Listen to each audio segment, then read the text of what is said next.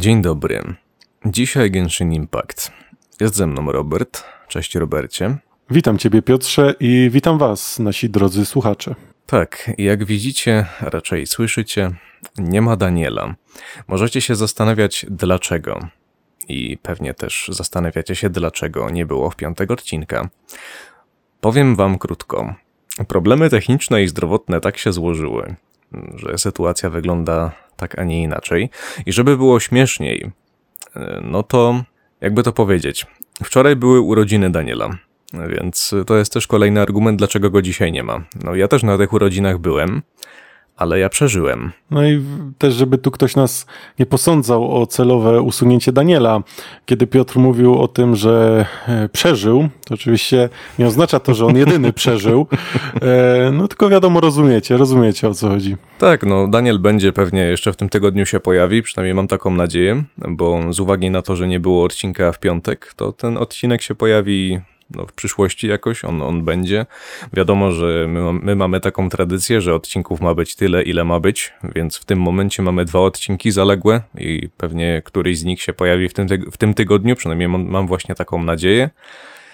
I co, żeby już nie przedłużać, e, będziemy dzisiaj gadać o Genshin Impact. E, czy ta gra w ogóle jest dobra? Co to jest za gra? Bo pewnie nie wszyscy wiedzą. I tak, może zaczniemy właśnie od wytłumaczenia, czym ta gra w ogóle jest. Taką chyba podstawową sprawą jest to, że ta gra jest darmowa. No bo tak, to, to jest ważna sprawa, Robercie, co? Tak, co to za gra, skąd ją pobrać i czy ta gra jest darmowa? To są najczęstsze pytania, które ludzie potrafią zadawać. A my dzisiaj właśnie zastanowimy się nad tym, czy ów gra, która, tak jak już Piotr powiedział, nazywa się Genshin Impact, jest warta, normalnie bym powiedział warta swej ceny, ale no już wiecie, że jest darmowa. Właśnie, no ceny, ceny nie ma. I teraz tak, będziemy sobie omawiać wszelkie wady i zalety tej gry, czy też zady i walety, jak kto woli. I moi drodzy, najważniejsza sprawa tej gry to jest gra RPG. Można by posądzić ją o to, że ona jest MMORPG, ale tak nie jest. Ona wygląda na pierwszy rzut oka, jakby tak było, bo widzimy, że tam są właśnie jakieś questy, są jakieś bossy, są jakieś pierdoły, ale no nie ma tam graczy. W sensie wiecie o co chodzi. Wy sobie tą grę ściągacie, odpalacie, i gracie jak w normalnego RPGa. Można by to przyrównać do jakiegoś wieśka, można by to przyrównać do, nie wiem, do Nier Automaty, do czegoś takiego. Albo Zelda. Zelda też tutaj bardzo się podobno inspirowali też tym. Co widać i o tym też na pewno wspomnimy, e, dlaczego ta gra jest podobna do Zeldy, chociaż może nie aż tak bardzo, no, tam były jakieś e, pierdoły, że to niby jest plagiat, no, no bzdura. Plagiatem Zeldy ta gra na pewno nie jest, e, tylko tak jak już powiedziałeś, widać tutaj pewną inspirację Zeldą. Mamy tutaj, no czy to po prostu grafikę, tak, która jest bardzo podobna, czy pewne mechaniki, o których wspomnimy później. Ale powiedziałeś, Piotrze, że gra ta jest single player RPG z mechanikami MMO, ale jest również jeden bardzo ważny element, czyli pewne, może nie chcę tutaj użyć słowa upodobnienie, ale pewne mechaniki, które występują w grach typu gacha, o ile dobrze to wypowiadam. Znaczy się tak, no tam gacha czy gacia, nie, nieważne, już nie będziemy się jakoś przejmować tym, jak to, jak to wymawiać, bo my też, wiadomo, jesteśmy w Polsce, więc my mówimy Genshin Impact, a można to mówić jeszcze inaczej, no nie będziemy się bawić w jakieś jakichś y, specjalistów od języka japońskiego czy tam chińskiego, bo tak, ta gra jest chińska, więc pomimo tego, że dubbing jest japoński i angielski, to no, można powiedzieć, że chińska gra, bo, bo to dalekie od prawdy nie jest. Ale właśnie, to cała gacza. To się też dosyć źle kojarzy, przynajmniej mi się to źle, mi się to źle kojarzy. I to mnie troszeczkę od tej gry odstraszało na początku. Ja właśnie usłyszałem, że to nie dość, że to jest jakiś single player z, jakimś z jakąś możliwością koopa. Nie wiem, czy o tym powiedzieliśmy, ale e, o tym, czy ten koop w ogóle jest warty świeczki, to wspomnimy później. To do tego jeszcze właśnie wszystkiego jest ten cały system gacza. No, na papierze to wygląda źle. Dopiero w momencie, w którym się zagra, to się można zorientować, że to nie jest wcale aż tak źle rozwiązane i można z czystym sumieniem powiedzieć, że dostaliśmy grę AAA właściwie to za darmo. No, no tak jest, Robercie, prawda? W pewnym, w pewnym stopniu na pewno tak jest. E, tak jak już powiedziałeś, na początku gra która ma w sobie mechaniki z gier typu gacza, bardzo no nie wróży za dobrze. Ale dobrze, może najpierw też wytłumaczmy naszym słuchaczom, czym e, gry typu gacza tak naprawdę są, ponieważ wiele osób, w tym ja, nie znałem tego określenia wcześniej, dopiero ty Piotrze mi o tym powiedziałeś. No tak, no dla mnie to było, ja też nie grałem nigdy w żadne gacze, bo dla mnie to był zwykły, no, no takie gry z kosza, gry ze śmietnika, gry mobilne właśnie bardzo często się na tej gaczy opierały. Jak ja usłyszałem, że w Genshin Impact będzie system, bo to jest właściwie system monetyzacji, można by powiedzieć, i nawet nie tylko monetyzacji, ale będzie cały segment poświęcony, o tym będziemy o tym gadać, czy to jest fair, czy to jest nie fair, czy to jest jakieś pay to win, czy cholera wie co innego, więc się na razie, na razie nie będziemy się nad tym rozwodzić, bo są inne ważniejsze rzeczy niż to. Dlatego chcemy powiedzieć, że gry gacza to są, wiecie, takie gry, w których e, gracie sobie, gracie, zdobywacie jakąś tam walutę w grze, po czym kupujecie sobie za tą walutę skrzyneczki czy innego tego rodzaju rzeczy i, dropią wam z nich itemy. Tak, losowe itemy, te itemy są zawsze, znaczy itemy albo postacie. I te rzeczy są, e, zawsze mają jakiś rating. e, Od jednego do pięciu gwiazdek, przynajmniej tak jest zrobione to w Genshin Impact. Oczywiście pięć gwiazdek to jest ten taki najlepszy rating, jeden to jest ten najgorszy. I z tych skrzynek nam dropi od 3 do 5. Jak się domyślacie, 3 to, jest, to są śmieci, 4 to jest takie ok, 5 to jest zajebiście. No ciężko jest taki item, czy też taką postać wydropić. Brzmi źle, ale tak nie jest. O tym powiemy później. Dlatego teraz tylko wspomnimy o tym, że, żeby tak uspokoić was, że nie trzeba tak naprawdę w tej grze wydawać pieniędzy, takich prawdziwych pieniędzy, żeby móc spokojnie progresować, więc o to nie musicie się martwić. Tak, więc na razie sobie porozmawiamy o takich rzeczach typu, czy fabuła w tej grze jest może dobra, albo może coś innego jest dobre. Więc co, zaczniemy sobie od fabuły, tak? Jak ci się podoba fabuła, Robercie? Bo z tego co wiem, to tam chyba masz jakiś rank 20, tak? Czy co jakoś tak? I no i jak ci się gra póki co? E, tak, mam Adventure Rank 20, o którym też e, za chwilę wspomnimy. I gra mi się bardzo, bardzo przyjemnie. Na początku fabuła, mimo że no powiedzmy kolokwialnie dupy nie urywa, to jest według mnie bardzo przyjemna. E, naprawdę postacie, które spotykamy na swojej drodze, czy po prostu to, co się dzieje, jest w miarę ciekawe, w miarę interesujące. Wiecie, to nie jest taki totalny zapychacz, że sobie idziemy, wszystko jest robione po najmniejszej linii oporu. Nie, tutaj naprawdę widać, że z jakimś pomysłem zostało to zrobione i to czuć praktycznie w każdym aspekcie, czy to w dialogach, czy to po prostu w tym, jak te questy wyglądają i jak wygląda sama fabuła. Tak, myślę, że mogę się z tym zgodzić, chociaż też muszę wbić do tych dialogów i do tej fabuły parę ćwieków, więc tak. E, Mamy w tej grze kilka rodzajów questów, jak to bywa często właśnie w MMO. Mamy główną linię fabularną. I główna linia fabularna jest poprowadzona dobrze, ukośnik znośnie. W sensie to, to, to nie jest właśnie tak, jak Robert powiedział, to nie jest nic, co urywa dupę. Na pewno bym nie powiedział, że, że ta fabuła jest e, czymś, przez co powinniście w tą grę zagrać. Nie, tak nie jest. Ta fabuła w porywach bym powiedział, że jest takie 5 na 10, 6 na 10, coś takiego, Robert, chyba, nie? Też nie zaszedłem póki co jakoś super daleko, ponieważ e, skupiłem się na innych aspektach gry, o których, o których oczywiście zaraz będzie. I tak, tak jak powiedziałeś, e, chodzi tutaj o główną fabułę, ponieważ mamy również questy poboczne, które I questy są do dupy. To, to... czasem znajdzie się pewna perełka, jak jeden quest z z szukaniem mięsa i z gotowaniem. Tak, No ten, tak, ten no quest coś- był dosyć przyjemny i nie można o nim powiedzieć nic złego. No, jak, jak na poboczny quest naprawdę, naprawdę spoko, ale Znaczy się nie, może, może inaczej, wiesz co, bo ja zauważyłem jedną ciekawą zależność w tej grze. Tam jest tak, że jeżeli ty dostajesz questa i postać do ciebie mówi, bo tam właśnie nie wszystko w tej grze jest, y, jest dubbingowane, w sensie nie, nie wszystkie dialogi są czytane.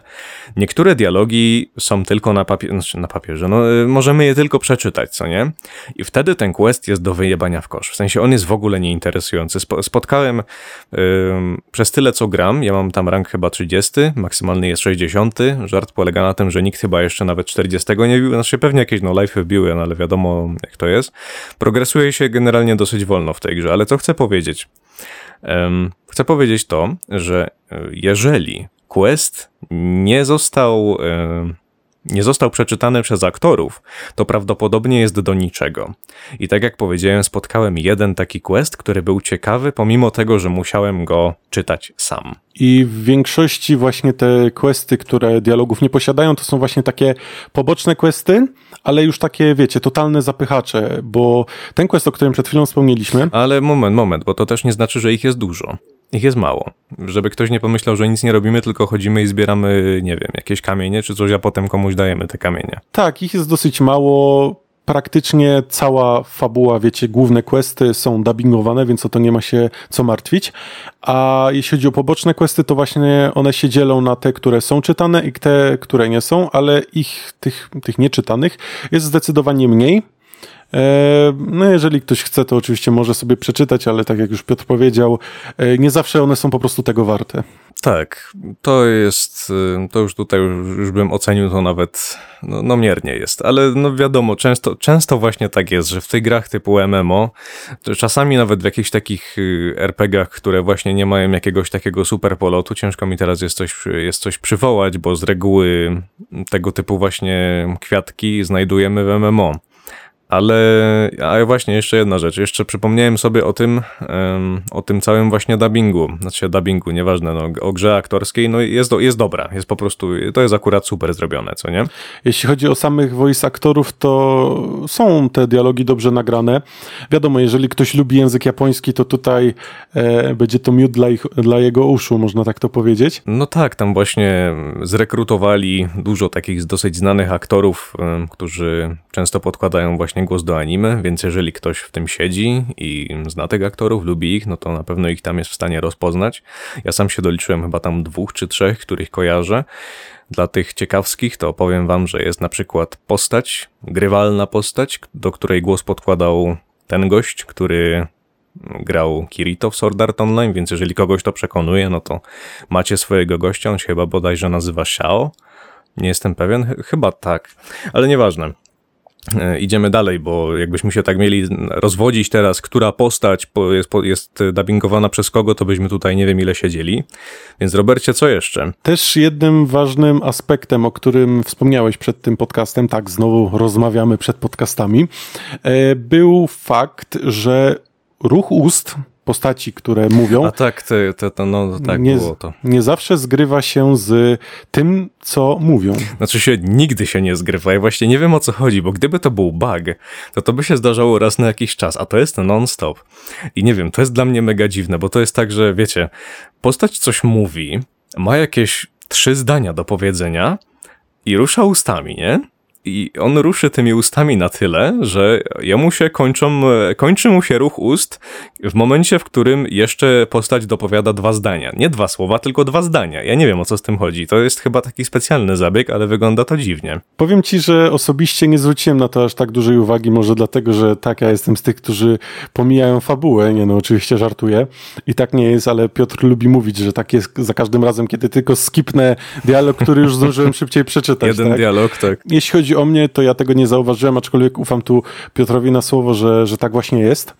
Ale dobrze, też omówiliśmy sobie fabułę. A chwila, a może, a może jest tak, że te, te klapy są, znaczy, nie wiem, czy mogę mówić o klapach, bo klapy to są w anime, a to jest w sumie grafika 3D, to to jest co innego, ale może to jest właśnie zrobione pod wersję angielską i może tam faktycznie mówią krócej. No, w sumie to jest... Nie sprawdziliśmy tego, bo sorry, ale ja nie mogę zdzierżyć tego angielskiego dubbingu. Dla mnie angielski dubbing w grach typu anime i w anime samym w sobie jest jakąś profanacją i on mi po prostu tak zajebiście nie leży, że ja nie mogę tego słuchać. No tak, jedynym pozytywnym aspektem angielskiego dubbingu jest to, że wiecie, jak na przykład walczycie sobie z kimś albo gdzieś eksplorujecie, jesteście na czymś innym skupieni, to y, angielski dubbing jest przydatny pod tym względem, że kiedy jesteście skupieni na czymś innym, to nie musicie czytać po prostu dialogów, które są wyświetlane na ekranie, tylko po prostu je słyszycie, więc jeżeli ktoś nie ma problemu z angielskim, to jest to zdecydowanie na plus, ale no wiadomo, no japoński dubbing jednak tutaj przeważa i jest zdecydowanie lepszy od tego angielskiego. No tak, no, no chyba, że ktoś nie lubi japońskiego, no to wtedy ma właśnie angielski. No, Nie musi, nie musi słuchać tych tam, tych jęków, tak i tego wszystkiego, jak to się już przyjęło, że, angiel- że japoński dubbing jest taki bardzo specyficzny, tak, no nie wszyscy go lubią, niektórzy go uwielbiają. Ja jestem z tych, którzy go lubią i nikt mi chyba za to nic nie zrobi, ale dobrze. Lecimy dalej. Ja też bardzo lubię język japoński i to, jak on brzmi. W sumie kiedyś nawet zastanawiałem się, czy by nie zapisać się na jakieś tam lekcje języka japońskiego, ale potem stwierdziłem, że w sumie nie chce mi się, bo jestem leniem. Ale dobrze, e, omówiliśmy sobie. W ogóle jeszcze, jeszcze, jedna, jeszcze jedna bardzo ważna sprawa w tym momencie. E, bo warto, żebyście wy, drodzy słuchacze, wiedzieli, czy to, bo nie wiem, no różnie bywa, tak? Niektórzy nas słuchają trochę dłużej, niektórzy nas znają, niektórzy są tutaj totalnie szczapy, to jest ich pierwszy odcinek. Więc tak, e, żebyście wy wiedzieli, jakie my mamy doświadczenie z grami i z anime. Więc tak, w gry gramy dużo, anime już tak za dużo nie oglądamy ale uznajemy, że, że to jest rzecz, tak? Zdajemy sobie sprawę z tego i nie jesteśmy w temacie aż tak bardzo zieloni. E, z drugiej strony właśnie nie jesteśmy po tej stronie barykady, że anime to jest jakaś świętość czy coś, no, Robercie, chyba podzielasz moje zdanie, tak? Znaczy, jeśli chodzi o świętości, to tutaj bardziej trzeba to rozważać w kontekście, czy dana produkcja jest dobra. I nieważne, czy ona jest y, anime, nie anime, japoński, chiński, nieważne. Tak, ale, ale wiesz o co chodzi, bo może na przykład teraz nas, nas słucha jakiś ziomek albo jakaś pani i jest takie, że dobra, jakiś dwóch weebów siedzi i gada i oni w ogóle są e, nieobiektywni czy coś tam. No właśnie nie, no jeżeli coś będzie źle, to my o tym powiemy. I wiecie co, no powiemy, bo, bo akurat tak się składa, że Genshin Impact to nie jest Hades i ta gra ma wady. Ale widzę, że tutaj kultura u ciebie wjechała, nie? Jak mówisz o mężczyźnie, to jest ziomek, ale kobieta to już pani, to już pani, tak? Więc y, tutaj na pewno nie wpłynąłeś, chociaż albo wpłynąłeś pozytywnie, negatywnie na nasz odbiór. Zobaczymy, zobaczymy, przekonamy się. Ale dobrze, omówiliśmy sobie już, y, no, czym jest Genshin Impact, jak się w to gra, gra. Znaczy w sumie nie powiedzieliśmy, jak w to się gra, ale no wyjaśniliśmy takie podstawowe rzeczy. No zaraz, zaraz do tego przejdziemy. No wiadomo, jeżeli kiedyś graliście w jakąś grę, która była RPG-iem, to powiem wam, że jest całkiem podobnie. No. Jest całkiem podobnie i póki co to omówiliśmy sobie dialogi, fabułę, ale zanim przejdziemy do mechanik, to chciałbym tutaj też poruszyć bardzo ważny aspekt praktycznie każdej gry, czyli oprawę audiowizualną. Tak, jeżeli ktoś słuchał tego, co mówiliśmy przez ten czas, kiedy tutaj już prowadzimy ten podcast, to mogliście już się chyba domyśleć, że ta gra jest grą opartą na stylistyce anime. Więc jeżeli ktoś nie lubi takich klimatów, no to nie wiem, może pora zacząć, bo warto właściwie w tą grę zagrać. A jeżeli ktoś lubi, no to nie wiem, co wy tu jeszcze robicie. Tak znaczy, no posłuchajcie nas, tak, bo my jeszcze właśnie będziemy dawać protipy, jak w grę grać. Przynajmniej może nie, nie ma jakiegoś super segmentu na to zaplanowanego, ale na pewno ja coś powiem, bo nie byłbym sobą. Po prostu przy omawianiu pewnych mechanik też damy właśnie, tak jak już Piotr powiedział, e, pewne tipy dotyczące tego, jak odnaleźć się w pewnych aspektach, ponieważ nie wszystko jest takie oczywiste i jeżeli ktoś, komu nie chce się spędzić, wiecie, nad rozkminianem więcej czasu, to, to my tutaj będziemy właśnie tłumaczyć e, specjalnie, aby Wam pomóc, co udało nam się zauważyć, co, do, co udało nam się rozgryźć. E, I tak, ale dobrze, to będzie właśnie za chwilę, więc teraz pomówmy sobie o grafice, muzyce i tego typu kwestiach. To może ty zacznij, Piotrze. Dobrze, więc co? A, jeszcze, jeszcze jedna bardzo ważna sprawa. Genshin Impact to gra, która jest dostępna na PC, na PS4 i na telefony. To brzmi dziwnie, ale tak jest, bo, ja patrząc na tą grę, łapałem się za głowę, jak to jest możliwe, żeby wykręcić taką grafikę na telefonie. I jeszcze teraz, zanim ktoś mi powie, że ten, że ten materiał jest sponsorowany, to ja wam powiem, że nie, bo jakby był, to by było napisane. I lepsze mikrofony, ale Więc tak. ogólnie to tak. No nie wiem, dziwne to jest dla mnie, że coś takiego udało się zrobić na telefon, ale się udało. I to jest właściwie kolejna z zalet tej gry. Y, coś tam, ktoś coś mówił, że podobno się da w jakiś sposób konto, w sensie, że da się mieć Chyba, nie wiem, Robert, czy ty słyszałeś coś takiego, że podobno da się właśnie na telefonie coś grać, potem przychodzisz i grasz na kompie. Nie wiem, nie miałem jak tego sprawdzić, bo nie mam takiego telefonu, który by mi tą grę uciągnął, bo, bo ja gram na komputerze. Ale chodzi Ale... ci o fakt, że gramy powiedzmy na tym samym koncie, tak? Tak, właśnie nie wiem, czy to jest, nie wiem, czy to jest do zrobienia, bo na przykład wiem, że pomiędzy PS4 a PC chyba się tego zrobić nie da. W sensie jest crossplay, ale nie da się chyba jakoś tam kont przenosić. Nie wiem jak to z Androidem, nie wiem znaczy, jak to z iOS-em. Na telefonie zdecydowanie się da. ponieważ jest taka gra, może ktoś kojarzy, nazywa się Fortnite i tam e, też no, oczywiście wyszła edycja na telefony, która już... Ale nie, nie, nie, znaczy, no dobra, to, że się da, to jedno, tylko ja mówię o tym, czy ta gra ma zaimplementowany taki system. To nie, znaczy nie wiem, nie bawiłem się na telefonie tą grą i raczej nie zamierzam, więc będziemy musieli jakoś to inaczej sprawdzić. No tak, no ewentualnie jeżeli ktoś z was ma takie opcje, to sobie zróbcie konto na PC, zróbcie sobie konto na iOSie czy tam na Androidzie i zobaczcie, czy się tak da, bo szczerze powiedziawszy, jakbym ja miał opcję pograć sobie w Genshina czasami gdzieś jak jestem na mieście, bo na przykład, nie wiem, coś mi tam ucieka, jakiś quest muszę zrobić, a ja akurat nie mam co robić, bo nie jadę w autobusie, no to zajebista sprawa. Tak, ludzie chodzą i zbierają Pokemony, a ty będziesz chodził i zbierał gwiazdeczki. E, No i co? Grafika jest dobra, jest bardzo dobra. Można by nawet powiedzieć, że miejscami piękna, tak? Te, te całe widoki, które tam są i to wszystko, jak, jest, jak, są, jak są skonstruowane miasta albo jakieś tego typu inne rzeczy. Wszystko jest git. Mi się to podoba.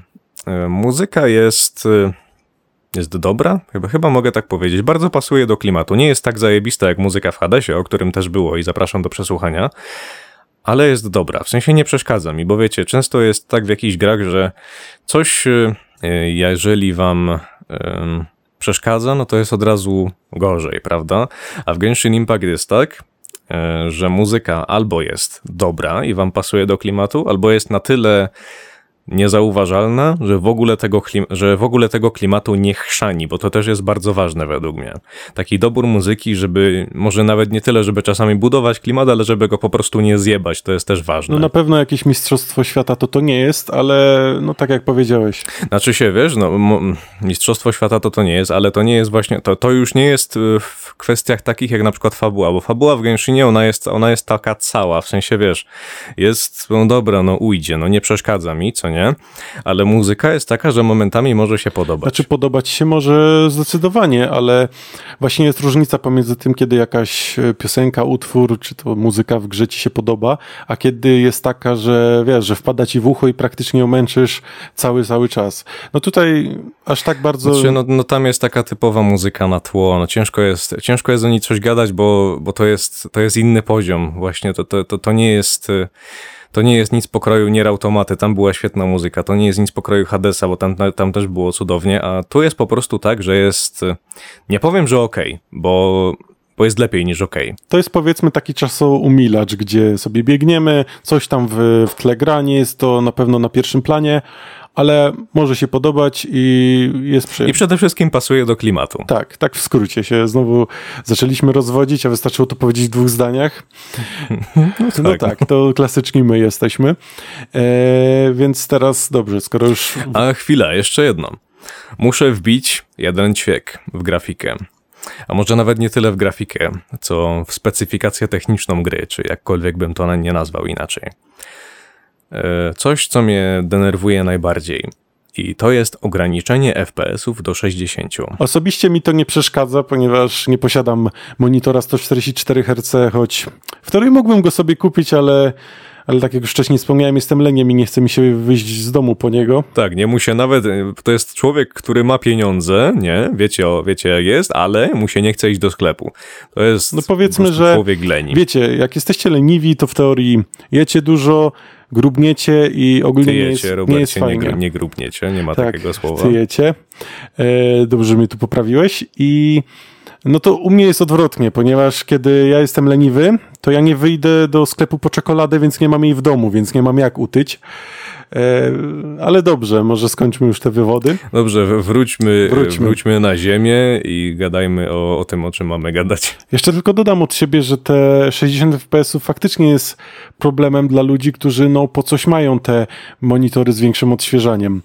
Sam Piotrze masz monitor 240 Hz, jeżeli dobrze pamiętam. Tak, znaczy się, do, dobra, no sorry, ja bym tyle pewnie w tej grze nie wyciągnął, ale samo to, żebym pewnie ze 140 wyciągnął, no to już bym mógł sobie w takim klatkarzu grać, no a gra mnie przed tym, No już gra mnie broni przed takim to klatkarzem. jest zawsze coś i takie sztuczne y, blokowanie tego jest no negatywne. Oczywiście pewnie to nie jest ten poziom co w Falloutie, gdzie były te FPS-y zablokowane, ponieważ ktoś z Bethesdy, czy tam z tego studia, kto to robił, e, w sensie mówię bezpośrednio o programiście, mm, stwierdził, że dobrym pomysłem będzie połączenie e, liczby klatek na sekundę z prędkością poruszania się postaci, wskutek czego dostaliśmy, że jak ktoś odblokował, to nagle biegnie dwa razy szybciej, po czym dostaje bana, tak? Permabany za takie coś, Bethesda good, ale, ale dobrze. Więc tak, jest to negatywne, jest to coś o tym, o czym warto wspomnieć. Jeżeli macie takie monitory, to musicie, musicie po prostu o tym wiedzieć. Do tego jeszcze y, dokończę moje mówienie o grafice. Bardzo fajna, właśnie taka w klimatach anime. Jeżeli ktoś grał w Zeldę lub po prostu kojarzy tą grę, no dużo osób ją kojarzy, w sensie mówimy o tej nowej, y, Breath of the Wild, czy chyba, że jeszcze jakaś nowa wyszła, to przepraszam bardzo. Chyba nie. Chyba nie. Mówimy o Breath of the Wild i bardzo, bardzo są podobne. Jeżeli mówię, ktoś gra, ktoś kojarzy, to to jest prawie, że to samo, bardzo mocno inspirowane. Oczywiście nie jest to kalka jeden do jednego, ale widać, widać bardzo dużo podobieństw. Znaczy, no wiesz, przede wszystkim taką różnicą jest chyba to, popraw mnie, jeżeli się mylę, no w Zeldzie to chyba nie możesz ze skrzynki waifu dropnąć. Zgadza się, nie dropniesz, ponieważ takich dobroci w Zeldzie nie ma, a tutaj mamy. Lepsza gra. No, czy taka lepsza, to nie wiem. Ale jest, jest na tyle dobrze, że na pewno jest warta sprawdzenia. Zgaduję, że są osoby, dla których już ten fakt sprawia, że ta gra jest lepsza. Tak, i już, już proszę Państwa, już wiecie, że jest gość, który, e, który ma głos Kirito, już wiecie, że, że można też mieć waifu, to już tam pewnie u niektórych licznik się kręci z pobieraniem, tak? A nawet już... Pewnie się też, pe, pewnie się też denerwujecie, że macie 2 mega na sekundę czy coś, bo serwery są do dupy i teraz słuchacie tego podcastu i tylko czekacie, aż to się wam pobierze i będziecie sobie mogli zagrać. W międzyczasie, w międzyczasie słuchacie, jak takie dwa cymbały wam gadają, dlaczego w to zagrać powinniście.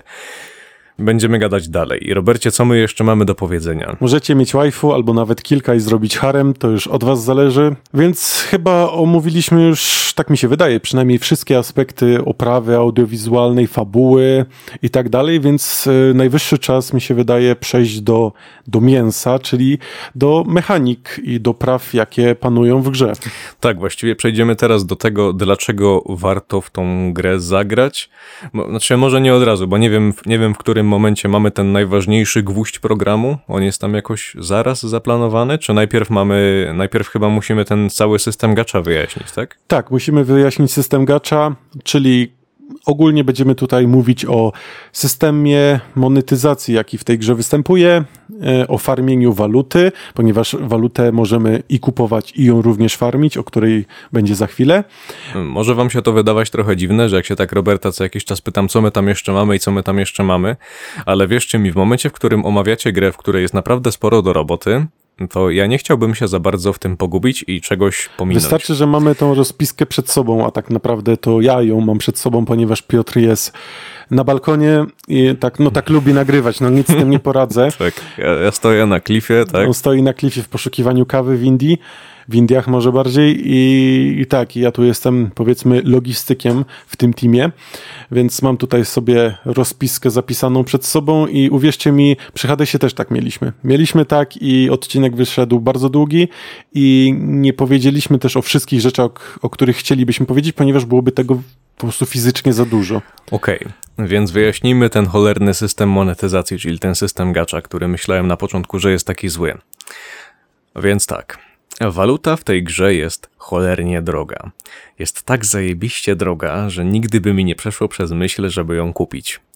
To jest coś rzędu, nie wiem, bo może, może nie, może inaczej, może na początku wyjaśnimy, ile kosztują te cholerne skrzynki, czy tam banery, jak to się nazywa właśnie w tej, w tej gragacza. E, wygląda to tak. E, mamy kilka rodzajów skrzynek i zawsze jest jedna skrzynka, która jest jakoś tam oparta wokół jakiejś postaci. W tym momencie jest to Venti, wiadomo, jeżeli, ogląda, jeżeli oglądacie ten odcinek, nie wiem, za tydzień czy za dwa, no to już będzie inny banner, będzie tam inna postać. I to nie jest tak, że tylko ta jedna postać wam może z tej skrzynki dropnąć. Tych postaci tam jest sporo. Bardzo ważną rzeczą, którą zrobili deweloperzy, to dali nam zakładkę Details. Jeżeli ktoś umie czytać, to może się dowiedzieć, jakie postacie dropią, jakie bronie dropią i jakie są wartości y, może nawet nie tyle wartości, tylko jaka jest szansa na to, co wam poleci z jakiejś skrzynki. I to nie jest taki byle system, czy tam byle opisówka, gdzie wiecie, mówią wam, że tak, tak, tak i koniec. Nie. To jest praktycznie jakbyście z jakiegoś poradnika, z jakiejś instrukcji technicznej po prostu wyciągnęli kilka stron i te, te strony to jest właśnie ten, ten opis tej skrzyneczki w cudzysłowie, którą chcecie właśnie zakupić. Tak, więc szczerze mówiąc, duży plus dla tej firmy, że oni się pofatygowali, żeby coś takiego zrobić, żeby wyjaśnić każdemu, jak ta skrzynka działa. I to w taki dokładny sposób, nie taki powierzchowny, tylko faktycznie, jeżeli ktoś chce, to może dowiedzieć się dosłownie wszystkiego o tej skrzyneczce, jak dokładnie to wszystko działa i jak to wygląda. Tak, więc ja wam, ja może to teraz troszeczkę pokrótce wytłumaczę, tak, takie najważniejsze informacje powiem. E, więc tak, najważniejszą skrzynką jest właśnie zawsze ten, e, ten konkretny banner, który zmienia się co dwa tygodnie. Tak jak mówię, obecnie jest to Venti. To jest jakiś tam łucznik wiatru czy coś tam. I wygląda to tak, że w tej skrzynce są też inne postacie, które mają też podniesiony drop rate, bo Venti właśnie ma podniesiony drop rate o ileś tam procent. A raczej, no, no tak w sumie to procent. I są też y, trzy postacie, czterogwiazdkowe, bo właśnie Venti jest, jest tym ważniejszym, on ma pięć gwiazdek. I są też trzy postacie czterogwiazdkowe, które mają obecnie też zwiększony drop. Jeżeli będziecie brać tą konkretną skrzynkę, to jest większa szansa, że poleci wam eventy i tam te trzy postacie, które są wyróżnione. E, I teraz już wam się pewnie zapala czerwona lampka. Jak to tak ja mam dropić postać, e, skoro ja bym chciał grać tą postacią i tą? E, no właśnie tutaj jest to tak zrobione, że my sobie właśnie nie tworzymy żadnej postaci ani niczego takiego. My tam na początku wybieramy, czy chcemy grać kobietą, czy mężczyzną. I na tym by się to kończyło. Nie ma żadnej e, kustomizacji postaci. Znaczy, coś tam jest. W sensie jest tam taka zakładka Customize, chyba nie, Robert? Tak, jest ta zakładka, ale póki co służy ona tylko do zmienienia sobie skrzydełek, dzięki którymi możemy szybować, e, prawie tak jak w Zeldzie. E, domniemam, że. Pewnie będzie tego więcej. Będzie na pewno. Na pewno jakaś... będzie tego. Na pewno będzie tego więcej. No nie wierzę, że twórcy zostawiliby to w takim stanie. E, ale póki co jest to bardzo zubożone ale nie ma się co dziwić, tak? Gra miała dopiero premierę i założę się, że deweloperzy mieli znacznie ważniejsze rzeczy do ogarnięcia niż, niż jakieś... jakieś kosmetyki, pierdoły, tak. Ale to na pewno będzie, więc jakby no, no nie, ma, nie, nie ma tego złego. Ale tak, co, jeszcze co do tych postaci. Y, jeżeli już ktoś z was będzie faktycznie w tą grę grał, no to się pewnie zastanawiacie, ile taka skrzynka kosztuje. Y, I co można zrobić, żeby za nią nie płacić, bo to jest chyba ważniejsze. Więc tak. E, a jeszcze nie powiedziałem o jednej ważnej rzeczy. Co 10 otwartych skrzyń macie gwarantowaną czterogwiazdkową postać lub item. I co 90 otwartych skrzynek macie gwarantowaną pięciogwiazdkową postać lub item. To jest bardzo ważne. I pewnie teraz wam się wydaje, że o kurde, 90, żeby mieć, tak? I pewnie tutaj może wiele osób sobie przyrównać to do pakietów w Hearthstone, że ojeny, legenda na 90 pakietów. Ale nie musicie się o to martwić, tak naprawdę tylko tak brzmi. No i no już nie przerywam ci Piotrze, ale musiałem, musiałem to z siebie wyrzucić. Znaczy, no wiesz, wiesz, no 90 to jest całkiem sporo, no trochę czasu wam na to zejdzie, żeby to wyfarmić do takiego momentu, ale lepszy jest system co 90 niż jakby go w ogóle nie było, bo mogliby tak zrobić, bo umówmy się, że dropi to częściej, w sensie, no nie wiem, no mi, ja na przykład byłem, ja, ja miałem to nieszczęście, czy też szczęście, zależy jak na to spojrzeć, że moja pięciogwiazdkowa postać pierwsza dropnęła mi za 80 razem. No, czyli jeszcze niby przed tym limitem. A są też ludzie, którzy, nie wiem, no na przykład otworzyli trzy skrzynki i im poleciały trzy postacie pięciogwiazdkowe. No, Jezu, no, no właśnie o to chodzi, no, rzutkością, tak? Też pamiętam, że siedziałem sobie na jednym streamie z z Genshina właśnie i jakaś osoba na czacie może nie tyle się skarżyła, co tak troszeczkę ubelewała nad tym, że wydał on 500 dolarów lub może nawet nie ta osoba, o tylko Boże. ktoś tam wspomniał, że ktoś wydał 500 dolarów i nie dostał tej postaci, którą chciał. 500 dolarów, no to cholera, ile te skrzynki kosztują? No właśnie kosztują dużo i dlatego właśnie nie powinno się ich kupywać. 10 skrzynek kosztuje jakieś 20 5 dolarów, coś około tego, to jest kupa hajsu. A wiecie co? No, pewnie wam z tych 10 skrzynek poleci jedna czterogwiazdkowa postać, jak dobrze pójdzie. Znaczy, no, no musi wam polecieć, co nie? Rzadko kiedy się zdarza tak, że leci tam, nie wiem, tego na przykład 10 czterogwiazdkowych itemów albo coś takiego. No. Też warto zaznaczyć, że czterogwiazdkowa może być również broń, a niekoniecznie postać. Tak, tak, tak jest. I no nie opłaca się to, bo wy, te, wy tą walutę dostajecie dosłownie za wszystko, co wy w tej grze zrobicie. Wbijecie jakiś achievement, dostajecie te primogemy, bo to się nazywa primogemy. Znaczy to się, to jest trochę inaczej, bo primogemy to jest ta waluta, za którą kupujemy skrzynki. A waluta premium nazywa się jakoś tam, nie wiem, jakiś tam krystal, czegoś tam i to ma przelicznik 1 do 1, więc to jest tak naprawdę jedno i to samo. Ja nie wiem, czemu oni to jakoś tak dziwnie podzielili. Nie wiem, może to ma jakiś plan marketingowy, nie wiem, no nieważne. W każdym razie szybko się to farmi. No nie wiem, ja na przykład kilka dni temu miałem, pamiętam, że chyba w piątek albo w czwartek wyzerowałem się z primogemów. Tak uznałem, dobra, mam zero primogemów, zobaczymy ile będę miał do niedzieli. No i mam teraz chyba 4,5 tysiąca. Czyli za te 4,5 tysiąca mógłbym zrobić chyba jakieś 25 skrzynek, coś koło tego chyba, nie? Może nawet trochę więcej. Też warto tutaj zaznaczyć, że ty Piotrze kupiłeś pasa. A tak, a to, to, to, to zaraz o tym powiemy. Tak, ale też tutaj troszeczkę dostajesz tych primogemów z tego, co mi wiadomo, więc No za te, za te parę dni dostałem ile ich? Chyba 200? no tak, większość z tego samemu wyfarmiłeś, 300? ale warto tutaj też zaznaczyć, że właśnie jest pas, który jest opłacalny i który również was nagradza tą walutą. Tak, to, to za, zaraz o tym powiemy. Ale właśnie chodzi o to, że nawet jakby odjąć tego pasa, dobra, miałbym, miałbym tam 4000 primogemów, czy coś takiego, mo- może odrobinę więcej. I za to jestem w stanie zrobić, no właśnie tak jak mówiłem, nie, nie chcę mi się teraz tego liczyć, bo jeden pól kosztuje chyba 160 tych primogemów. Jak komuś się chce, to może policzyć, mi się nie chce, więc powiem, że to jest plus minus tam 20 z hakiem. No co, no 50 dolarów, tak?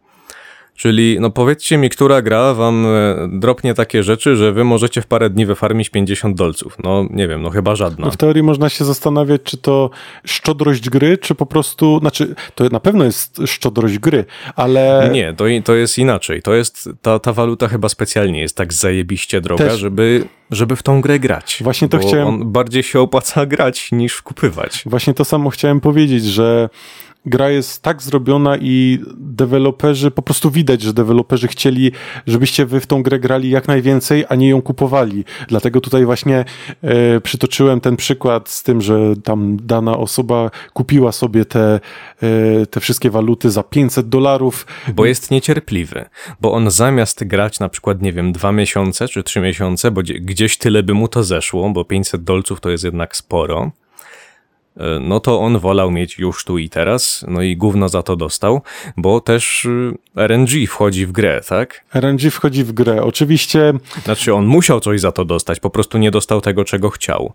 To jest jak, e, to jest jak z losowaniem Pokémonów. No też nie, nie zawsze dostaniecie tego, którego chcecie, bo jest ich multum. I gra bardzo właśnie nagradza tych, którzy są cierpliwi i tych, którzy faktycznie w tą grę grają już jakiś okres czasu, gdzie po prostu dużo, musisz dużo powiedzmy grać, żeby to wszystko wyfarmić, ale gra nagradza cię powiedzmy współmiernie do tego, co, do tego czasu, który spędziłeś w niej. Tak, jeszcze wracając do tego pasa, bo ty powiedziałeś, że jest jakiś tam pas, który ja kupiłem, tak i tak dalej, i tak dalej, więc o co chodzi z tym pasem? Pasy w tej grze są dwa. Jeden jest właśnie na Primogemy, on kosztuje 5 dolarów i za niego dostajecie 3000 gemów, ale w przeciągu miesiąca. To jest ważne, bo te 3000 gemów możecie kupić natychmiast. Ale wam to ile wtedy wyjdzie? Chyba 50 dolarów, czy jakoś tak. Trochę mniej, no lekko, lekko Nie mniej. pamiętam, nie pamiętam tych cen, bo one są, one są tak z dupy, że ja nawet nie chcę wiedzieć, ile to kosztuje, bo ja sobie to tak przeliczam, że 60 primogemów to jest 1 dolar. Mniej więcej. Chyba, żeby zrobić 10 wiszy, to było 27 dolarów, coś takiego, więc powiedzmy... Nie pamiętam, 20 ale to dolar w tom czy w tom, no nieważne. To, to są, są ceny tak do niczego, że w ogóle nie, nie, nie bierzcie pod uwagę, żeby to kupywać. W sensie tę e, walutę samą w sobie. Ten pas jest spoko, tylko właśnie on, on jest rozłożony w czasie. I warto dodać, że pas w porównaniu kosztuje 5 dolarów, więc możecie sobie tutaj e, przeliczyć łatwo 5 dolarów za 3000, ale w, w, w jakimś tam okresie czasowym lub e, te 3000 naraz za 50 dolarów. No to możecie sobie tutaj łatwo przeliczyć, co wam się bardziej opłaca. No tak. I powiedziałem, że jest jeszcze drugi pas. Ten drugi pas jest e, po 20 poziomie konta się odblokowuje taki właśnie pas i tam taki typowy Battle Pass, że no, gracie, levelujecie go, tam nie będziemy się rozwodzić, to jest tak jak każdy inny Battle Pass w grach. Dobrze, ale wspomnieliśmy przed chwilą o fakcie, że w tej grze trzeba być cierpliwym, że pas, który jest bardzo opłacalny i naprawdę jeżeli ktoś go rozważa, to polecamy go bardzo serdecznie. Jezu, to jest 19 złotych. No, no bez przesady, No. to nie są duże pieniądze. Nie, nie, nawet, nawet jeśli go nie chcecie kupić, to nie musicie. On, on wam nie jest do niczego potrzebny. Aż tak z tego nie, dużo nie ma. Jeżeli e, szukacie sobie, żeby w tą grę po prostu pograć, wiecie, tak dla zabawy, to również możecie ja samemu, naprawdę ja jestem po drugiej stronie barykady, ja jeszcze tego pasa nie zakupiłem, może go kupię na przyszły sezon, chociaż też nie wiem kiedy ten sezon będzie, ale no nieważne, wiecie o co chodzi. Się sezon, w sensie mówisz o nowym patchu? E, Mówię o nowym pasie, kiedy się pojawi już w końcu. E, No wiecie o co mi generalnie chodzi. Może wtedy go kupię, póki co go nie kupiłem i mimo wszystko udało mi się skompletować parę fajnych postaci, bo też warto zaznaczyć, że gra na początku, przynajmniej teraz, kiedy jest świeżo po premierze, bardzo dużo nagród dostawaliśmy. E, Macie taką zakładkę, wiecie, w grze, tak jak w, też w takich grach MMO, zakładkę mail. I w tym mailu przychodzą was, wam standardowo jakieś tam powiadomienia od twórców, jakieś informacje o eventach i tego typu rzeczy.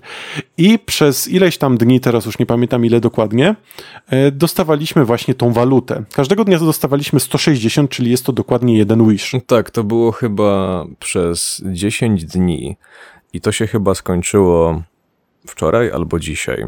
Z perspektywy tego, że dzisiaj jest niedziela, kiedy nagrywamy. I biorąc pod uwagę to plus to, co samemu udało mi się wyfarmić, już tych parę dziesiąt y, skrzyneczek y, otwarłem. I udało mi się skompletować całkiem niezły team za darmo kompletnie, którym jestem w stanie grać, bo warto też tu zaznaczyć, że y, właśnie nie gramy tylko jedną postacią, tylko mamy, No tak, bo ma- nie, powie, nie powiedzieliśmy o tym, gramy kilkoma postaciami. Mamy ustawiony, powiedzmy, mamy taką zakładkę, nazywa się ona Party Setup i ustawiamy sobie tam do czterech postaci, które chcemy mieć aktualnie, wiecie, założone, że tak powiem i możemy się podczas gry pomiędzy nimi swobodnie swobodnie zmieniać i no i wszystko jest zrobione tak, żeby się liczył ten teamwork, tak, że wie, wiecie, dana postać ma taką umiejętność, ta ma taką umiejętność i jakąś tam musimy synergię zrobić, ale o tym będziemy oczywiście jeszcze później mówić. Niemniej jednak bardzo dużo rzeczy też zostało e, nam dane, że tak powiem, od twórców, plus właśnie te postacie. E, Warto Znaczy, tutaj... to mi się wydaje być normalne. Zawsze jak jakaś gra się otwiera, to na początku się dostaje jakieś rzeczy, no bo wiadomo, wielkie otwarcie musi być z pompą i ze wszystkim. No trochę tych rzeczy się dostało. Tam w sumie było chyba właśnie 10 wishów, potem było jakieś 1600 primogemów rozłożone właśnie na te 10 dni czy coś. No trochę tego wpadło, ale nawet, nawet bez tego to nie jest potrzebny jakoś super, w sensie ten taki wielki boost. Na przykład, jeżeli ktoś by znalazł ten materiał, jak my sobie teraz gadamy o Genshinie, nie wiem, za pół roku, no to po pierwsze gra jest pewnie o wiele większa i w ogóle wszystko, bo wiadomo, update'y do kontentu i tak dalej, i tak dalej. Pewnie, pewnie dalej warto jest zagrać, pewnie dalej są jakieś wydarzenia dla początkujących graczy czy coś, ale coś, co jest zajebiście w tej grze ważne, to jest właśnie ta systematyczność. I powiem wam szczerze, to mi się podoba, że gram w tą grę chyba drugi tydzień, jeżeli się nie mylę, i jeszcze nie uderzyłem o sufit. Mam na myśli, że nie wbiłem jeszcze maksymalnego poziomu. I to jest dobre. Bo wiecie co? Nie powinno w grach być czegoś takiego właśnie na zasadzie, że my odpalamy grę, bo teraz jest mnóstwo, jest takich MMO albo właśnie jakichś takich RPGów czy coś z kosza, że wy odpalacie tą grę, pogracie jakieś dwa dni i przeszliście fabułę, macie max level i jedyne co wy możecie robić to no zbierać artefakty czy coś tam. No, no dobra, no zawsze to jest coś, nie? A na przykład w Genshinie to jest rozwiązane tak, że wy nie dość, że musicie się cały czas zajmować waszym, waszymi przedmiotami w ogóle wszystkim, i to dla kilku postaci jednocześnie, to jeszcze właśnie cały czas sobie progresujecie do przodu, cały, cały czas wbijacie ten poziom. I no, to jest dobre, bo to pokazuje, że jeżeli ktoś zacznie na przykład grać, nie wiem, za pół roku, to ja będę do przodu. To się wydaje być logiczne i normalne, ale jest wiele teraz takich MMO, które nie mają takiej bariery. Dochodzi do takich absurdów, że jeżeli ja gram w jakąś grę pół roku i potem przychodzi jakiś, nie wiem, jakiś gość i on jest w stanie mnie dogonić w tydzień, to po cholery ja grałem przez to pół roku. Jeżeli ktoś zacznie grać yy, właśnie za te pół roku, to bardzo, bardzo ciężko będzie mu nadgonić. Chyba, że będzie grał wystarczająco długo, aż wiecie, na przykład taki Piotr sobie yy, dojdzie do tego sufitu i zwyczajnie limity samej gry będą go ograniczać, że no już osiągnąłeś prawie tam wszystko, to już twój progres jest bardzo wolny, albo już go nie ma wcale, bo faktycznie osiągnąłeś wszystko. I wtedy taka osoba dopiero ma okazję e, go dogonić, a tak, no to... Tak, ale właśnie chodzi o to, żeby sufit był wysoko, a nie żeby było tak, że ty pograsz chwilę i masz zaraz sufit. No to co, no to, to, no, to no dziwne to jest, no. I właśnie to jest dobre, że w Genshinie tak nie ma, bo nawet jak już uderzycie o sufit i macie zmaksowane parę postaci, to zawsze możecie sobie też robić inne. Może wam właśnie akurat poleci jakaś fajna postać ze skrzynki, której na przykład nie mieliście, a chcieliście mieć, no to teraz macie okazję, żeby sobie nią pograć. Można tutaj e, system levelowania przyrównać troszeczkę do World of Warcraft Classic, e, czy też może nawet nie chodzi o to, jak levelujemy, tylko właśnie to, że robimy to dosyć powoli. Nie jest to jak z bicza strzelił, że właśnie gracie sobie chwilę już jest, tylko faktycznie trzeba spędzić tutaj więcej czasu i tak jak już Piotr powiedział i to z czym się też w 100% zgodzę, jest to coś pozytywnego, tak, że gra oferuje wam content na dłuższy czas niż na chwilę. Oczywiście dla niektórych y, może być to wada, że on chce szybciej przejść grę, ale wydaje mi się, że tutaj każdy powinien zadać sobie pytanie, y, co tak naprawdę chce od gier, tak, bo wydaje mi się, że jednak w tego typu grach no liczy się ten content, tak? Liczy się to, żeby gra była długa, żeby sprawiała mi, mi czy też komuś innemu jak największą przyjemność. I przejście jej, tak wiecie, jak z bicza strzelił, zwłaszcza, że właśnie ten aspekt... Fabu fabuła dupy nie urywa, tak? Fabuła dupy nie urywa, sama gra... Znaczy, to się może zmienić. My, my mówimy teraz właśnie z perspektywy tego, co dostaliśmy na premierę. Bo obecnie mamy dwa regiony, ma być ich osiem, więc jeżeli ta fabuła potem wystrzeli w kosmos i będzie zajebista, bo tak może być, co nie, no to pewnie o tym powiemy. Ale na chwilę obecną fabuła jest, no, no takie, no dobra, no jest, co nie, jest taka, że nie mam ochoty jej, jej przewijać, kiedy oni gadają, ale w sumie to fajnie by było, jakby się działo coś ciekawszego. I chyba raczej pozytywną rzeczą jest to, że gra was y, stara się, wiecie, utrzymać dłużej, że nie daje wam wszystkiego na tacy, chociaż, no tak jak już powiedzieliśmy, dużo mimo wszystko tej gry się dostaje, ale jeżeli by wszystko było takie, no jeżeli w tym momencie przejście fabuły to byłoby, wiecie, taki globalny achievement i przechodziłoby się ją szybko, to gra by starczyła może na jedno popołudnie. No nie oszukujmy się, ale tak jest. I właśnie to jest, to byłoby bardzo złe.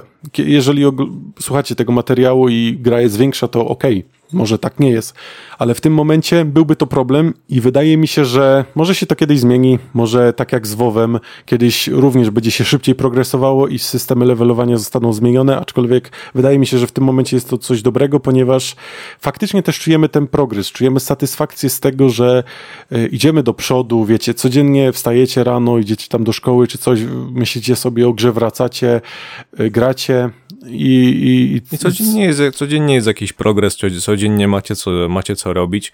Możecie sobie pograć godzinę, dwie, trzy, czy tam, czy tam ile chcecie, prawda? I zawsze robicie coś, żeby iść do przodu, bo gra wam na to pozwala. Możecie sobie wbić kolejny poziom czy coś. Wiadomo, że kiedyś ten sufit będzie.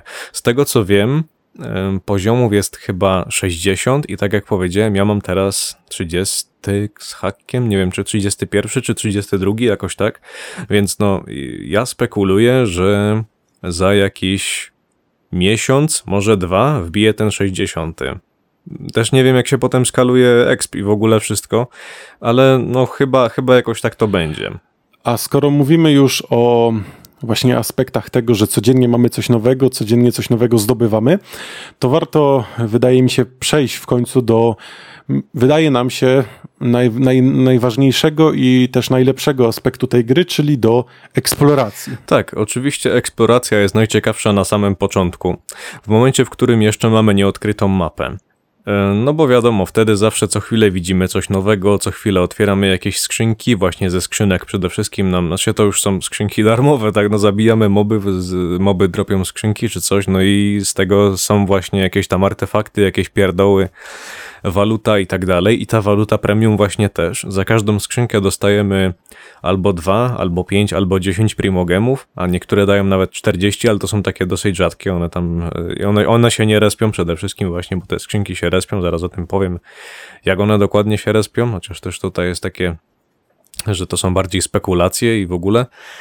Ale chodzimy po mapie, zbieramy po prostu wszystko, co się da. Zbieramy to, co nam dropnie ze skrzynek, zbieramy jakieś, nie wiem, kwiatki, jakieś jabłka, jakieś pierdoły, bo to jest nam wszystko potrzebne, czy, czy to później do questów, czy to w ogóle do tego, żeby przeżyć, bo tutaj zamiast potów są, jest jedzenie, no, no, no dobra, no wymyślili tak, niech będzie i właśnie, żeby to jedzenie sobie robić, to my musimy no zbierać je w dziczy, tak, żebyśmy sobie później mogli robić poty i żeby to jakoś w ogóle przeżyć. Trzeba tutaj zaznaczyć, że większość rzeczy jednak musimy zdobyć, ponieważ ani nie opłaca się tego kupować, ani nie wiem, czy przypadkiem handlarze nie mają tych przedmiotów ograniczoną ilość. Chyba tak jest, ale właśnie, no nie wiem, ja się nie spotkałem jeszcze z takim momentem, że jestem sobie, gram i nagle nie mam się czym podleczyć. Jakoś tak na tyle sobie to zawsze ogarniałem, żeby zawsze mieć przy sobie jakieś żarcie, no w razie jakby mnie boss tam przyparł do muru, żebym się mógł hilnąć. Też jest to zasługą tego, że wszelakie owoce czy inne warzywa, zioła są tak naprawdę wszędzie. Biegniecie sobie z miejsca A do miejsca B, to Znaczy tak, wszędzie, ale one są, one są wszędzie inne. I jeżeli widzicie coś, to prawdopodobnie opłaca się to zbierać. Jakieś 100% opłaca się to zbierać. Może jakieś takie pierdoły typu tam właśnie jakieś jabłka, czy jakieś takie rzeczy, które widzicie praktycznie co chwilę, można je co jakiś tam czas zlać.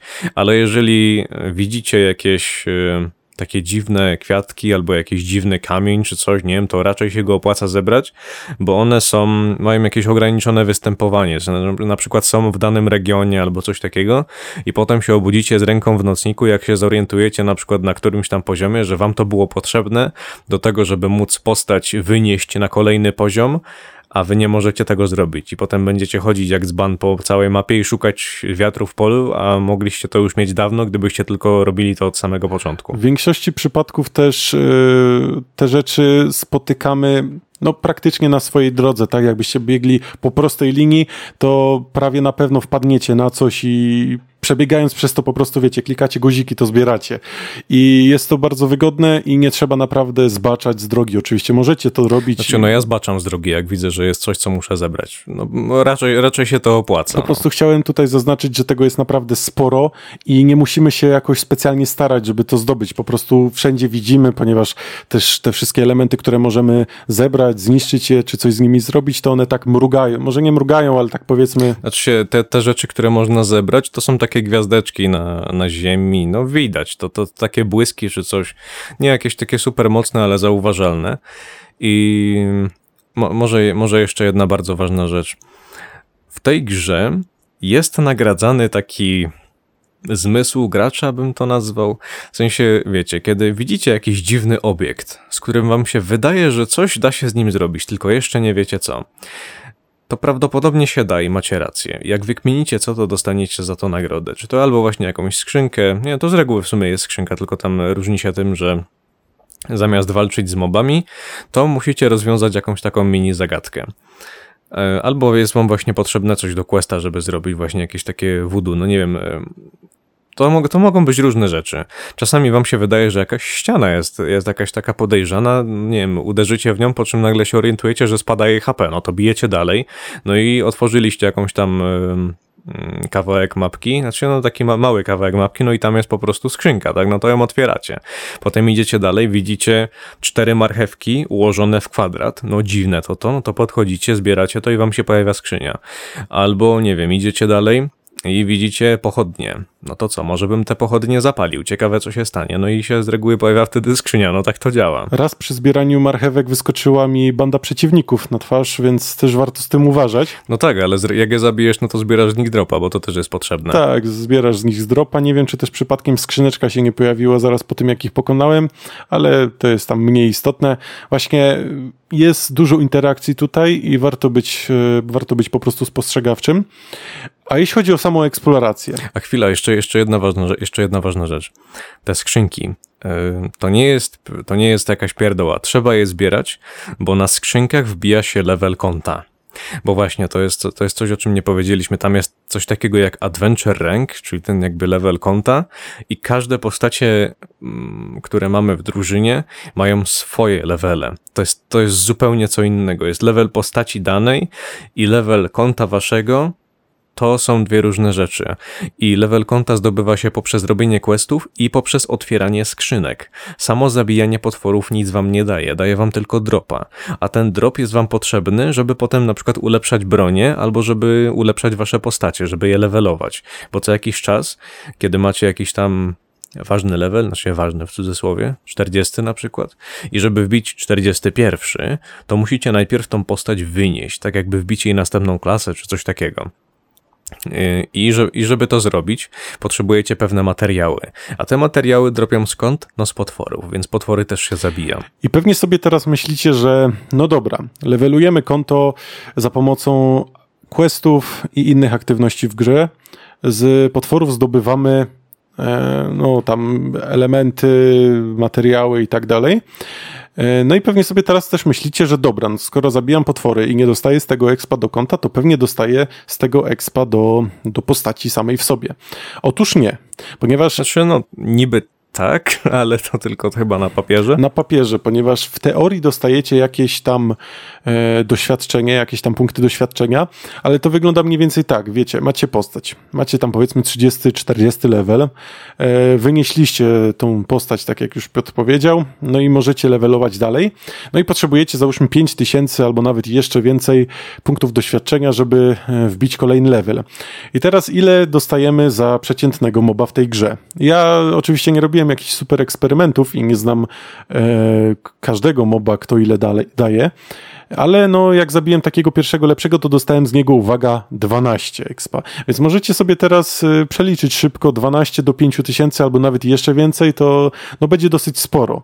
Więc Znaczy, takie cyfry typu 5000 to są jakieś początkowe poziomy, wiesz? Mm, Tutaj, no to tym bardziej, no tutaj może gafę, gafę zrobiłem, ale chciałem tutaj po prostu zaznaczyć, że tego jest naprawdę sporo, no to jak pierwsze poziomy, to tym bardziej jest to przerażające. Na mobach się nie expi, na mobach się farmi. A skąd się expi? No to może Robercie powiedz. A może nawet nie tyle skąd, tylko na czym. Mamy właśnie, tak jak już Piotr powiedział, dwa, powiedzmy dwa, rodzaje poziomów. Mamy ten nasz, to się nazywa Adventure Rank, czyli ten nasz poziom konta, za który też warto tutaj wspomnieć, yy, upgrade'ujemy, że tak powiem, całą mapę. Jeżeli wbijamy te poziomy, to yy, powiedzmy świat się skaluje razem z nami i dzięki temu mamy lepsze nagrody za robienie różnego rodzaju bossów i tego typu rzeczy, więc, yy, więc warto, znaczy no, chciałem powiedzieć, że warto to robić, ale no, to jest oczywiste. Jeszcze, tak, jeszcze jedna ważna rzecz. Ja nie lubię, kiedy w grze się coś skaluje wraz z poziomem, ale tutaj nie mam z tym problemu. Dlatego, że te potwory, które jak już zrobiliśmy sobie jakieś lepsze itemy, padają na jakieś dwa hity, to one dalej padają na dwa hity. W sensie, wiecie, w momencie, w którym wy macie jakiś tam na przykład poziom 60 na postaciach, to te potwory, które powinny być słabe, one słabe są. One wtedy mają jakiś tam 25, jakiś 30, nie wiem. W sensie nie ma takiej sytuacji, że wy się stajecie coraz silniejsi i potwory się stają coraz silniejsze. W rezultacie one, one sprawiają dla was większe zagrożenie. No nie, no tak, tak, takie rzeczy się raczej nie dzieją. To jest tak wszystko ustawione, żeby nie dochodziło właśnie do takich absurdów, że jesteśmy coraz potężniejsi, a tak naprawdę to jesteśmy coraz słabsi. Tak, i mob z pierwszej krainy potrafi nas zgnieść jak robaka. Zwanshotować czy coś. Nie, nie, my, to my go zwanshotujemy, więc chociaż tyle, o, o tyle to jest dobrze zrobione. Ale wracając do systemu levelowania postaci. No to właśnie skąd, skąd mamy to zrobić, skoro nie z mobów, czy nawet nie z bossów, bo bossy pewnie, może możliwe, że niektórzy z was w tym momencie sobie pomyśleli, że to bossy dają nam najwięcej expa. Otóż również nie. Exp na postaciach musimy zdobywać za pomocą specjalnych itemów, które również zdobywamy w świecie gry. Są to takie, ja bym to nazwał notki, jakieś takie Kartki na expa. Kartki na expa, tak. To się nazywa tam Adventures Advice i tego typu Coś rzeczy. tam, no, nie, nie wiem nawet jak to się nazywa. Są trzy rodzaje tych kartek na expa, tak jak kartki na mięso. Są trzy rodzaje. Jeden z nich daje 1000 expa, drugi daje 5000, a trzeci daje 20 tysięcy. A nawet nie wiem ile daje, Ale nie, ja wiem. mnie to nie obchodziło, no ale no dobrze, no to dobrze, że wiesz. Ale ja wiem. I te kartki dostajemy, tutaj na pierwszy ogień pójdzie Battle Pass, ponieważ to jest też kolejna rzecz, która, e, która mówi za tym, że warto i opłaca się tego Battle Passa kupować. A, właśnie, e, Battle Pass ma też darmową i płatną wersję. To jest, to jest ważna sprawa, więc nie musicie też kupywać Battle Passa, żeby coś z niego mieć bo on jest taki podzielony jakby na, na dwie części. Tak, to jest trochę jak w Fortnite, gdzie też mieliśmy dokładnie taki sam system, tylko że ci, co grali z Fort Fortnite'a wiedzą, że no, tych nagród z tego darmowego Battle Passa nie było jakoś super dużo, to tutaj jest tego na pewno więcej. Zdecydowanie więcej niż w takim Fortnite'cie, aczkolwiek... Ja nie wiem jak było w Fortnite'cie, bo nie grałem, ale mogę przyznać, że w Genshinie tych nagród jest całkiem sporo, nawet za darmo. Ty nie grałeś, ale ja grałem, dlatego mogłem tutaj y, użyć tego porównania. No i tam również zdobywamy te, te kartki na Expa. Ale najważniejszym miejscem, w którym zdobywamy kartki na Expa, a może nawet nie tyle miejscem, tylko źródłem są oczywiście skrzynki. Ze skrzynek nam dropią wszelkiego rodzaju te kartki i poza tym one też e, dropią, może nawet nie tyle dropią, dostajemy je z questów. W momencie, w którym robimy questy, dostajemy też te śmieszne kartki i jest jeszcze jeden boss, więc można faktycznie powiedzieć, że na tym bosie można expić. Jest, jest dosłownie jeden taki, który, który dropie takie kartki. Znaczy mówię, mówię na chwilę obecną, może potem, może kiedyś się to zmieni. Też e, różnego rodzaju nagrody dostajemy za właśnie wbijanie tego, tego poziomu konda, tego Adventures Rank, ponieważ kiedy wbijemy taki level 1, to możemy sobie iść do gildii e, Adventures Guild i tam będziemy za, każde, za, każdy, za każdą rangę dostawać nagrody. Są to różne nagrody, więc nie będziemy tutaj ich przy, przytaczać, bo nie o to chodzi? No nie wiem, no to, to jakieś takie pierdoły, no coś, co wam się tak, na pewno przyda, tak. Pierdoły, ale bardzo potrzebne pierdoły, bez których może nie, nie damy sobie rady, ale no to są rzeczy, które i tak będziemy później używać. I te karteczki, bo może tak znowu zbaczamy z tematu, te karteczki e, używamy, żeby levelować postacie. I tutaj jest coś, co mi się bardzo, bardzo podoba, ponieważ te karteczki używamy osobno na każdej postaci. Czyli jak zdobędziemy jakąś nową postać, to jest ona oczywiście na pierwszym levelu, no i pakujemy w nią, dajemy ile tam chcemy, na 20 poziomu musimy ją ascendować do, i potem i, i tak, tak, co, jakiś, czas, i tak co jakiś czas. I i to jest według mnie bardzo dobre, ponieważ no wyobraźcie sobie scenariusz, że dobra, zaczynamy grę z tym naszym głównym, pierwszym bohaterem, jakiego mamy, kiedy, kiedy zaczynamy grę. I, no i sobie gramy nim, gramy, gramy, gramy, wbijamy jakiś tam level, po jakimś czasie odblokowujemy nowe postacie, no i dochodzimy do sytuacji, w której te postacie, które odblokowaliśmy, no mają, no, pierwszy level, naturalnie. I, no i co, i znowu mamy przez to wszystko przechodzić, znowu mamy je levelować? Otóż właśnie nie. Dzięki temu systemowi, ponieważ kiedy masz te kartki, a masz ich sporo, ponieważ wszędzie się je zdobywa, to możesz w którym momencie tylko chcesz, w którym momencie dropniesz, czy dostaniesz, czy zdobędziesz w jaki inny, jakikolwiek inny sposób daną postać, możesz na nią przelać expa, że ona praktycznie od razu będzie na twoim obecnym poziomie, na, który, na którym ją po prostu potrzebujesz. Tak, no bo właśnie tak jak Robert powiedział, wyobraźcie sobie, że gracie na przykład, znaczy Robert tego nie powiedział, ale ja to podciągnę do jakiegoś absurdu. Wyobraźcie sobie, że gracie w tą grę dwa lata i dropi wam jakaś fajna postać i co? Macie teraz przez dwa lata expić, tak? Znowu, żeby, żeby ją wynieść do jakiegoś sensownego poziomu? No właśnie nie, no od tego te kartki są żebyśmy, żebyśmy mogli od razu na, no praktycznie na pstryk zrównać tą postać, chociaż poziomem, bo, bo pewnie nie itemami, ale chociaż poziomem ją zrównać do tego, co my już przez te dwa lata zrobiliśmy. No raczej dwóch lat to nowej postaci byś i tak nie levelował, ponieważ no jakiś, jakaś tam górna granica maksymalnego poziomu będzie. No nie, nie bądź tego taki pewien, gdyby to było tak, że tych kartek na expa by nie było i byś wszystko levelował tak jak Pan Jezus powiedział, to Myślę, że byłoby ciężko, bo w momencie, w którym potrzebujesz jakieś tam 300 tysięcy, a dostajesz za moba po 10, to myślę, że może by to nawet i te dwa lata zajmowało. Prawdopodobnie, znaczy zdecydowanie, jeżeli miałbyś to robić samemu, to bardzo, bardzo długo by to zajmowało. Dlatego jak zobaczyłem na początku ten system, to byłem taki, może nie, że sceptycznie nastawiony, tylko się zastanawiałem, o co, o co w tym tak naprawdę chodzi.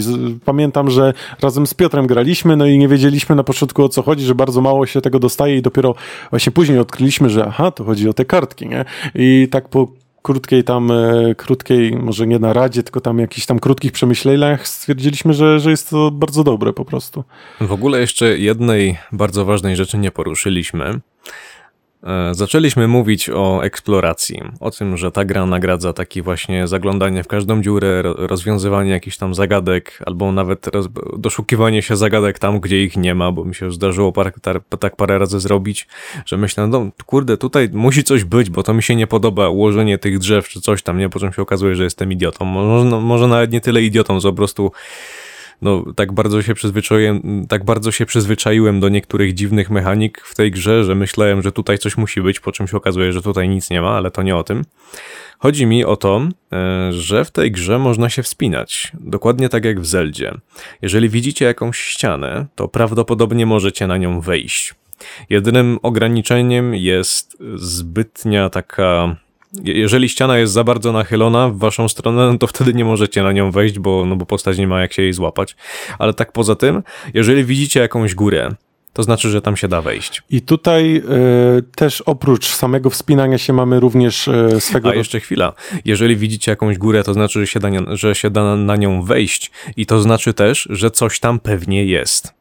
Jeżeli widzicie największą górę w okolicy, wejdźcie tam, tam na 90% coś jest. No chyba, że mówimy o największej górze, jaka jest na mapie, to jeszcze nie można na nią wejść, ponieważ jest ograniczona barierą, może nie tyle barierą, co po prostu no, nie ma tej części mapy jeszcze dodanej do gry, więc, więc się nie da. Znaczy wiesz, jest dużo takich miejsc, gdzie są bardzo wysokie góry i kiedy jesteśmy w drugim mieście, to tam faktycznie jest kilka takich punktów, które są zajebiście wysoko, są tak zajebiście wysoko, że szczyt wystaje poza chmury i no, da się tam wejść. Bardzo fajne. Aczkolwiek y, podejrzewam, że żeby wejść na taką wysoką górę trzeba mieć dużo staminy i teraz właśnie o staminie, staminie chciałbym porozmawiać.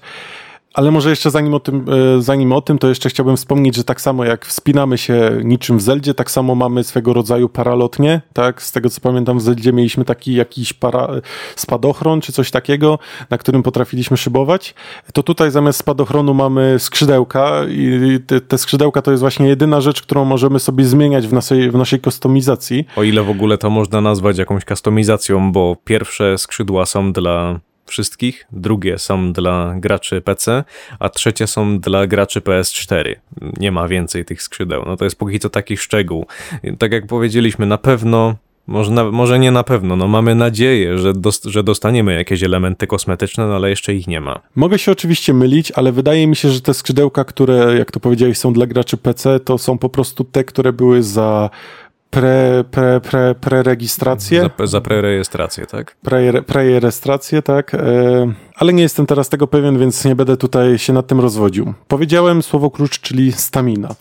I niczym w Zeldzie, tutaj również mamy staminę, która nam się zużywa, kiedy wchodzimy na przedmioty, przedmioty, obiekty może bardziej, czy to po prostu kiedy tam szybujemy sobie. E, no i z tą staminę oczywiście możemy powiększać. Powiększać, ale jak ją powiększamy? Tutaj jest to ciekawie rozwiązane, ponieważ po całej mapie mamy anemokulusy i geokulusy. I to są takie właśnie to, co wcześniej wspomnieliśmy, z czego się, z czego się śmialiśmy, czyli gwiazdeczki. Ponieważ na mapie e, te przedmioty są właśnie taką gwiazdką zaznaczone i one są w przeróżnych miejscach. Czasem są lekko schowane, czasem są na widoku i głównie chodzi o to, że właśnie tam sobie podróżujemy, widzimy gwiazdeczkę, zbieramy ją i potem z tymi gwiazdeczkami musimy iść do statuły. Są e, różne statuły na mapie i są to razem z waypointami, ponieważ na mapie możemy również od, odblokowywać pewne obiekty, które pozwalają nam się do nich teleportować, czyli to też jest powiedzmy taki plus, że jeżeli ktoś nie lubi biegać... Znaczy no najpierw, najpierw trzeba gdzieś dotrzeć, żebyś mógł odblokować ten teleporter i dopiero potem możesz z niego skorzystać. Tak. I, yy, I robiąc to wszystko też właśnie zdobywamy te gwiazdeczki, ponieważ ich jest naprawdę cała masa na całej mapie. I z tymi gwiazdeczkami potem musimy pójść do statuły. Są dwie statuły. Jest statua Anemo i statua Geo, ale o nich powiemy za chwilę. Czy może raczej nie o samych nich, ale o pewnych innych mechanikach. I musimy je tam powiedzmy ofiarować. I kiedy je ofiarowujemy, to zwiększa, oczywiście dostajemy tam chyba też właśnie te primogemy, jakiegoś dostajemy expa, no tam wszystko, jakiegoś expa potrzebne, no.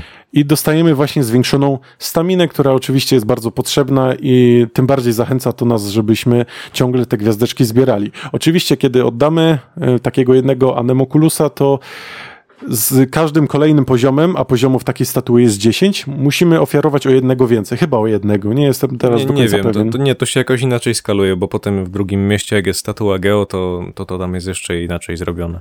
Tak, i mamy dwie statuły. Do jednej jest jeden typ y, tych, tych, te anemokulusy, a do drugiej są po prostu geokulusy. I tym właśnie zwiększamy, powiedzmy, staminę naszego bohatera. Tak, im, wię- im więcej staminy, tym dłużej możemy glajdować w powietrzu, tym wyżej możemy się wspiąć, tym dłużej możemy biegać, bo w grze też można biegać, można się też daszować, żeby unikać ataków. Do tego wszystkiego jest nam potrzebna stamina. I to jest też kolejny element takiego zbieractwa. Chodzimy po mapie, widzimy skrzynkę, idziemy po skrzynkę. Chodzimy po mapie, widzimy gwiazdeczkę, idziemy po gwiazdeczkę. W momencie, w którym zebraliśmy gwiazdeczkę, to widzimy coś jeszcze innego. Widzimy na przykład takiego duszka. Ten duszek, no co, idziemy za nim, on nas prowadzi przez jakąś idiotyczną ścieżkę po prostu, bo one są tak zaprojektowane, żeby chyba nam ciśnienie podnosić. No się, no wiadomo, no tam śmieję się teraz. I co, dojdziemy do, do końca tej drogi, przez którą nas prowadzi duszek, coś dostaniemy, coś się może stać, tam się dzieją różne rzeczy. W sumie z reguły to jest skrzynia, ale czasami się dzieje coś innego. I tak dalej, i tak dalej. I cała gra nam e, schodzi na tym, że chodzimy po świecie. Nic właściwie innego tam nie ma do roboty, a to jest aż tyle do roboty. Bo do tego wszystkiego dodajmy sobie jeszcze ten sam fakt eksploracji samej w sobie. Nawet już nie chodzi o to, żebyśmy cały czas coś znajdowali, ale wystarczy to, że co jakiś czas znajdziemy też jakiś ładny widok. I to też jest rzecz, która jest elementem eksploracji, tak? A warto zaznaczyć, że w grze istnieje ten, wiecie, tryb foto, jak, jak w niektórych grach jest, gdzie możemy po prostu się ustawić, włączyć ten tryb i zrobić sobie jakieś zdjęcie. Mamy tam pewne opcje, żeby dać blur na pewne obiekty, żeby to ładnie No wyglądało. tak, znaczy, no to, to już jest jakaś tam pierdoła. No, no fajnie, że jest coś takiego, bo też się na pewno komuś to do czegoś przyda. Jeżeli ktoś jest fanatykiem robienia zdjęć, screenshotów czy coś, to tutaj się odnajdzie, bo tutaj dużo jest miejsc do zrobienia takich ładnych ujęć. I dobrze, wspomnieliśmy sobie już o fabule, o questach głównych, pobocznych. Teraz zaczęliśmy sobie rozmawiać o eksploracji, która pomimo istnienia tam fabuły i questów, wydaje nam się jest takim najbardziej dominującym aspektem tej gry i tego, co, nad czym będziemy spędzać jak najwięcej czasu. I oprócz tego wszystkiego mamy jeszcze jeden typ aktywności. Tym typem aktywności są, tak jak w innych popularnych grach MMO, robienie dungeonów i bossów. Tak, znaczy no oczywiście jeszcze raz powiemy, ta gra MMO nie jest. Jest co najwyżej single playerem z możliwością gry kooperacji. I w tym momencie ta kooperacja wchodzi, bo właśnie dungeony i bossy możemy robić w koopie. To, że możemy, to nie znaczy wcale, że musimy, ale jest taka opcja. Jest taka opcja i zarówno do dungeonów, jak i do bossów mamy powiedzmy specjalny rodzaj staminy, nazwijmy to, Znaczy, to który się, się nazywa rezin. W innych grach na to, na to się najczęściej mówi stamina. Tylko wiecie, różnica jest taka, że w tych grach, w których jest system staminy, i ja teraz mówię o systemie staminy y, na dungeona, on jest z reguły tak zaimplementowany, że wy nie możecie grać potem więcej. A tutaj ten system staminy jest zrobiony tak, żebyście wy zużyli ją w jakieś tam, nie wiem, pół godziny czy coś i potem się zajmujecie innymi rzeczami. Potem właśnie chodzicie po mapie, zbieracie te wszystkie fanty i tak dalej, i tak dalej. A ta cała stamina, czyli ten rezin, bo to się tutaj tak nazywa, to jest, to, to nie jest główny, to nie jest gwóźdź programu. To jest jeszcze jedna rzecz, którą możemy zrobić. Po prostu, kiedy chcemy zrobić jakiegoś bossa czy jakiś dungeon, to właśnie musimy wydać y, jakąś pewną ilość te, tego rezina. Warto tutaj zaznaczyć, że y, sama, sama ta stamina jest y, powiedzmy kapnięta na Znaczy, 120. na, nazy- nazywajmy to rezin, a nie stamina. Ja wiem, że, ja wiem, że z reguły w grach to się nazywa stamina, ale nazywajmy to po imieniu, bo, bo, w- bo w samym Genshinie też stamina jest i jest czymś innym. Dobrze, więc nasz rezin jest y, kapnięty na wartości 120, czyli kiedy osiągniemy tą wartość, a wartość ta regeneruje się, wiecie, kiedy zużyjemy ją całą do zera, to ona nam się regeneruje. Znaczy ona, jestem- się, ona się regeneruje nawet jeżeli nie masz jej, do ze, nie masz jej zużytej do zera, tylko masz na przykład 100 na 120, to ona też się wtedy regeneruje.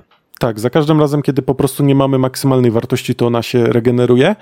No i no już się pewnie domyślacie, że warto właśnie, w, kiedy mamy tą maksymalną ilość, to po prostu zbić to do zera i potem regularnie e, dbać o to, żeby nie osiągnąć tej wartości żeby, maksymalnej, żeby nam się po prostu ten rezin nie marnował, żebyśmy cały czas na coś wydawali i też są z tym związane pewne challenge w Battle Passie, żeby wydać 150 rezina podczas jednego dnia. I tutaj właśnie jest takie zastanowienie się, że no dobra, mam 120, a muszę jednego dnia zrobić 150.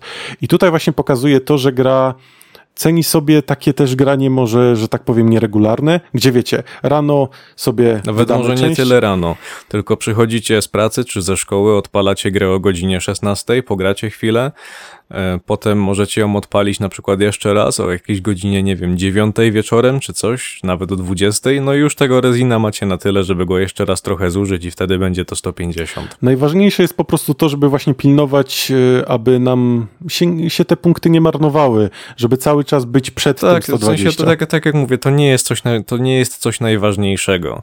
Już się tam ludzie pruli, wiadomo, bo ludzie są od tego, żeby się pruć, że ten rezin to jest w ogóle jakieś, jakaś z dupy mechanika, tego nie powinno być.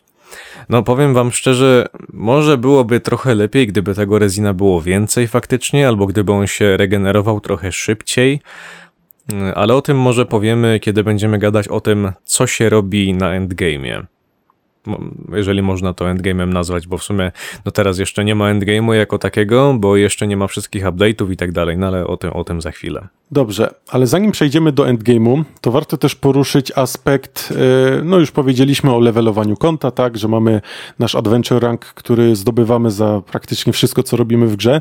Mamy karteczki, którymi levelujemy postacie, no i mamy również bronie i artefakty.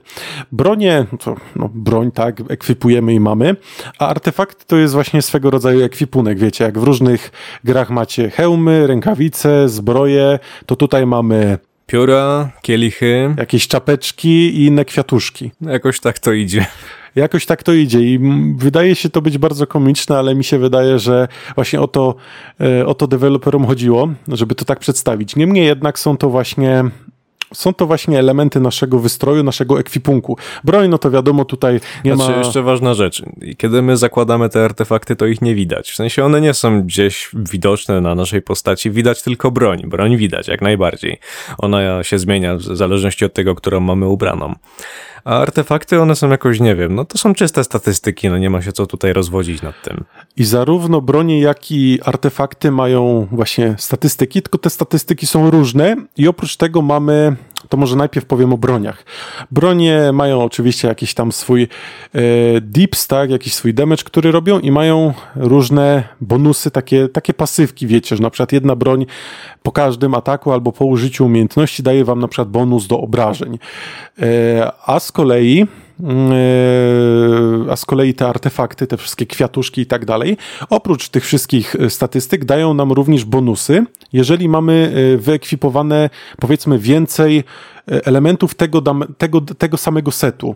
Wiecie, jak mamy na przykład set adventure, czyli mamy ilość, powiedzmy z każdej kategorii, czy tam kwiatuszków, piór i innych rzeczy, mamy element, który jest, należy do tej samej powiedzmy rodziny. Jeżeli mamy tam wyekwipowane dwie, to dostajemy za to specjalny bonus. Potem jest bonus też na czterech.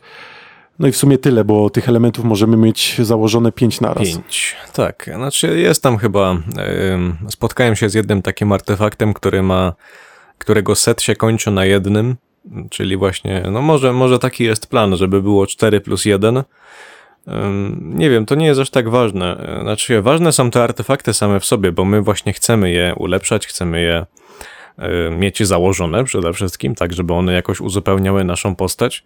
I w ogóle wydaje mi się, że te wszystkie jakieś bronie, artefakty, te właśnie karteczki i tak dalej, a nawet same też primogemy, ta, ta, ta płatna, w cudzysłowie płatna waluta, to wszystko mm, wokół tego ta gra się kręci, tak jeszcze wokół tego zbieractwa. No przede wszystkim chodzi o eksplorację, tak? I można by się w tym momencie zapytać, czy ta gra jest trudna. No mi się właśnie wydaje, że nie. Ja się tam nie spotkałem z niczym, co sprawiałoby mi jakiś mega problem. Ale to nie znaczy, że inni ludzie nie wpadli na problem. I jedynym problemem, takim największym, jak, z jakim się spotkałem, co, co ludziom nie pykło czy coś, to było to, że oni nie umieli zarządzać swoimi zasobami. Ty, ty, Robercie, wiesz o co mi chodzi? Tak, wiem, ponieważ powiedziałeś mi o tym e, wcześniej, ale dobrze, doskonale, doskonale Cię rozumiem. Chodzi tutaj po prostu o fakt, że wiecie, teraz wspominaliśmy o tych wszystkich rzeczach, czy to rzeczach, które służą nam do upgrade'ów postaci, czy właśnie tych karteczkach, których używamy do levelowania ich. No to tutaj właśnie są osoby, które narzekają na grę głównie dlatego, że nie potrafiły tym właśnie, tak jak już Piotr powiedział, zarządzać i wywalali wszystko w głupi sposób. Tak, i potem zarzucali tej grze, że ta gra jest pay to czy coś tam, bo właśnie okej, okay, niektóre z tych rzeczy da się w jakiś taki okrężny, mega, mega okrężny sposób kupić za prawdziwe pieniądze. Tylko słuchajcie, jaki to jest kuriozalny sposób, to po prostu nigdy nie będziecie chcieli tego robić, bo to się zajebiście nie opłaca, więc tak. W momencie, w którym wydajecie pieniądze na gacze, jeżeli jesteście na tyle dziwnymi ludźmi, e, na gacze, czyli właśnie na te skrzyneczki. Przypominam, że można je też otwierać tak jak człowiek normalny, który, który nie będzie za to płacił, bo to jest zajebiście drogie. I wy co jakiś czas możecie dostać duplikaty. I za te duplikaty dostajecie pył. I za ten pył możecie kupywać właśnie czy to te kartki na expa, czy to jakieś e, kamienie do ulepszenia broni, czy coś. Tylko to są dosyć śmieszne ilości, wiecie, w sensie wy o wiele więcej jesteście w stanie wyfarmić grając jak normalny człowiek, niż rzucając w tą grę pieniędzmi. W sensie ta gra nie lubi, kiedy się w nią rzuca pieniędzmi. W sensie mało daje, mało daje nam w zamian, więc za bardzo nie wiem, po co byśmy mieli to robić.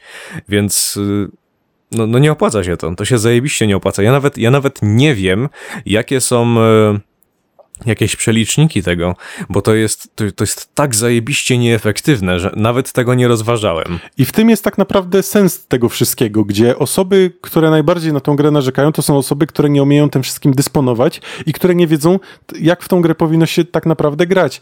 Wspomnieliśmy już wcześniej, że mamy te właśnie, dbamy o to, żeby ten rezin nam nie przepadał, ponieważ za to dostajemy nagrody, między innymi te karteczki na Expa, o które osoby miały taki żal, że, że, że wydały je głupio na jakąś postać, którą na przykład nie używają, zamiast to skompletować i użyć na ten team, który aktualnie mają i który aktualnie jest im potrzebny. I tak jest z wieloma rzeczami, gdzie mm, tak jak na przykład chociażby właśnie z tym, o czym wcześniej wspomnieliśmy, z tą cierpliwością, gdzie osoby, które grają cierpliwie, które y, progresują. Przede wszystkim, cie, przede wszystkim cieszą się z gry. Tak, bo trzeba tutaj właśnie e, zauważyć fakt, że po co gramy w gry? No po to, żeby czerpać z nich przyjemność, a nie żeby wszystko zraszować, mieć wszystko od razu i... No bo e, sami mi powiedzcie, czy nie byłoby przyjemniej no, pograć sobie na przykład te trzy miesiące i dropnąć jakąś postać pięciogwiazdkową, za którą nie zapłaciliście ani grosza. Albo wydać 500 dolarów i żałować, że nie macie tej postaci, którą chcecie. Tak. No, ja wolę chyba tą opcję darmową. Tak, ale wiele osób właśnie, które tej cierpliwości nie ma. Bo może nawet inaczej. Nawet jeżeli, dobra, jesteśmy gościem, który wydał tysiąc dolców na grę. I co z tego? W sensie on będzie może miał parę postaci, ale on nie będzie mógł nawet ich wylewelować. Bo no, no nie będzie mógł. Czym to niby wyleweluje? Nie da się.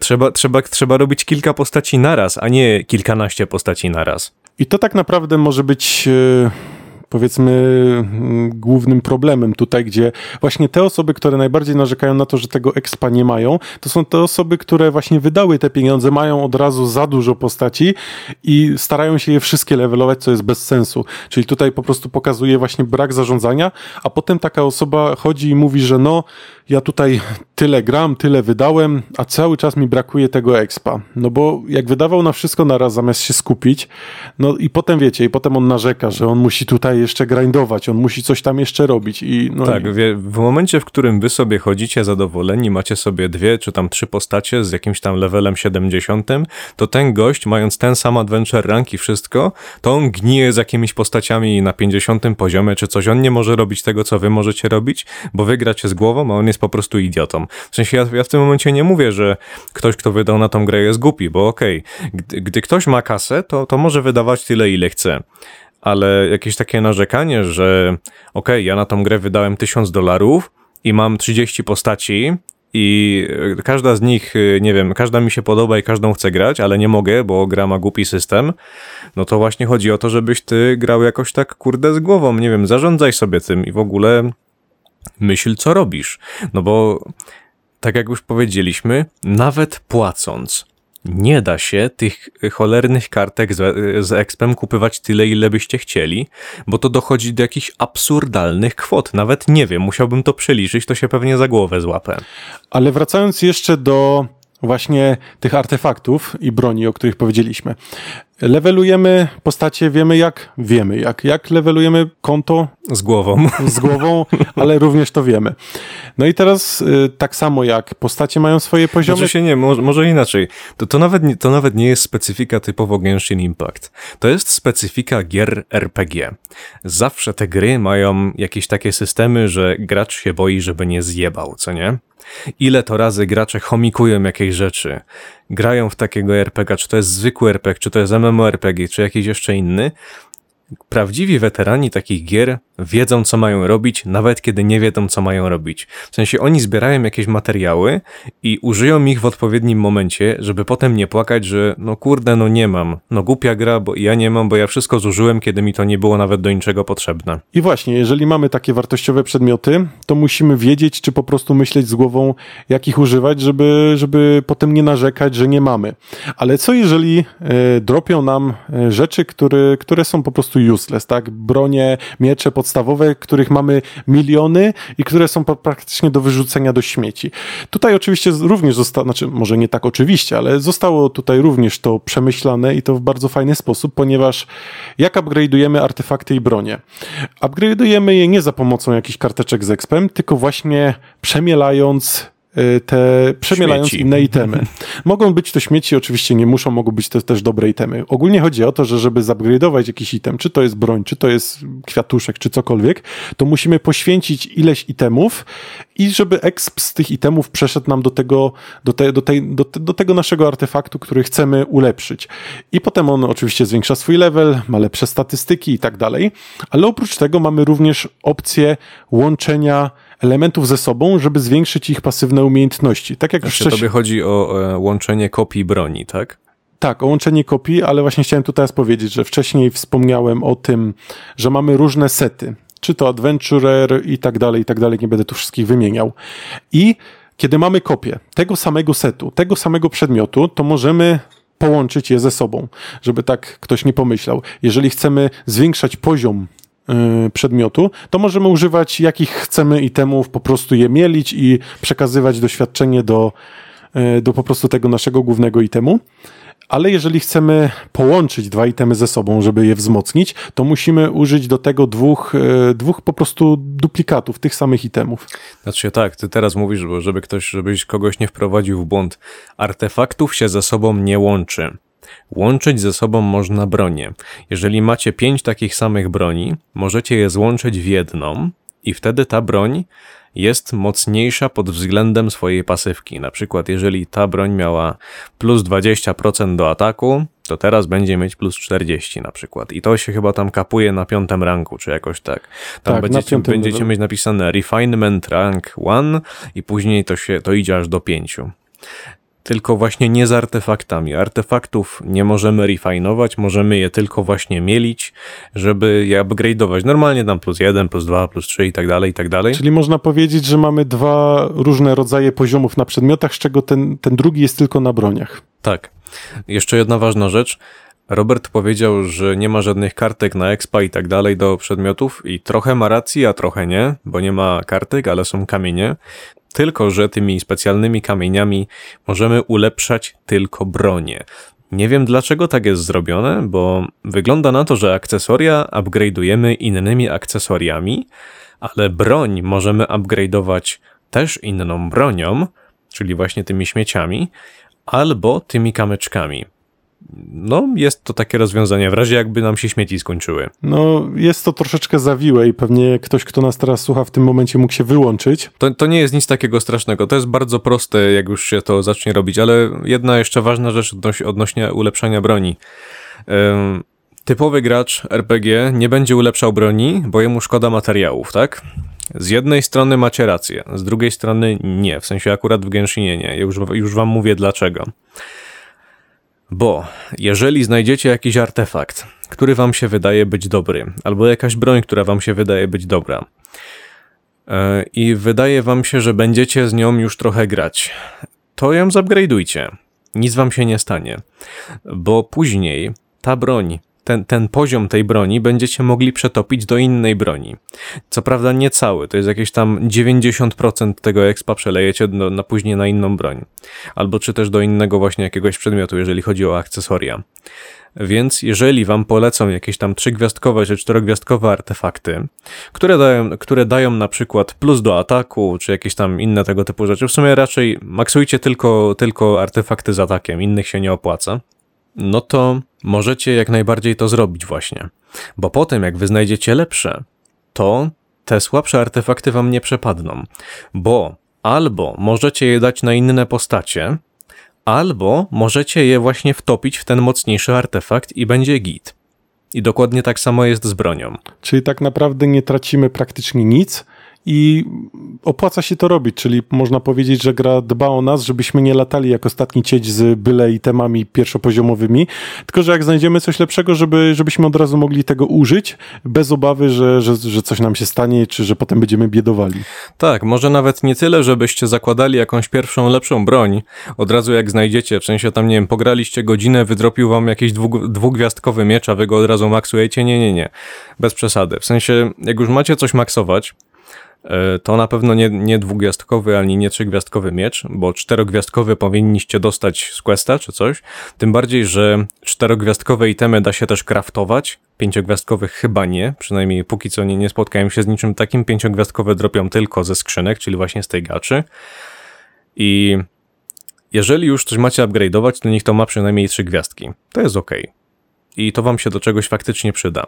A potem, jak sobie znajdziecie coś lepszego, to ten item albo idzie na emeryturę i zostawiacie go dla jakiejś innej postaci na przyszłość, albo go przetapiacie i dodajecie jego exp do waszej nowej broni. Ale wydaje mi się, że jeżeli nie potrzebujemy na gwałt tego expa z, te, z, tego konkretnego artefaktu czy tej konkretnej broni, to warto to właśnie zostawić na jakąś inną postać i najpierw te śmieci przemielić, a dopiero później zabierać się, czy tam rozważać y, zmielenie czegoś lepszego.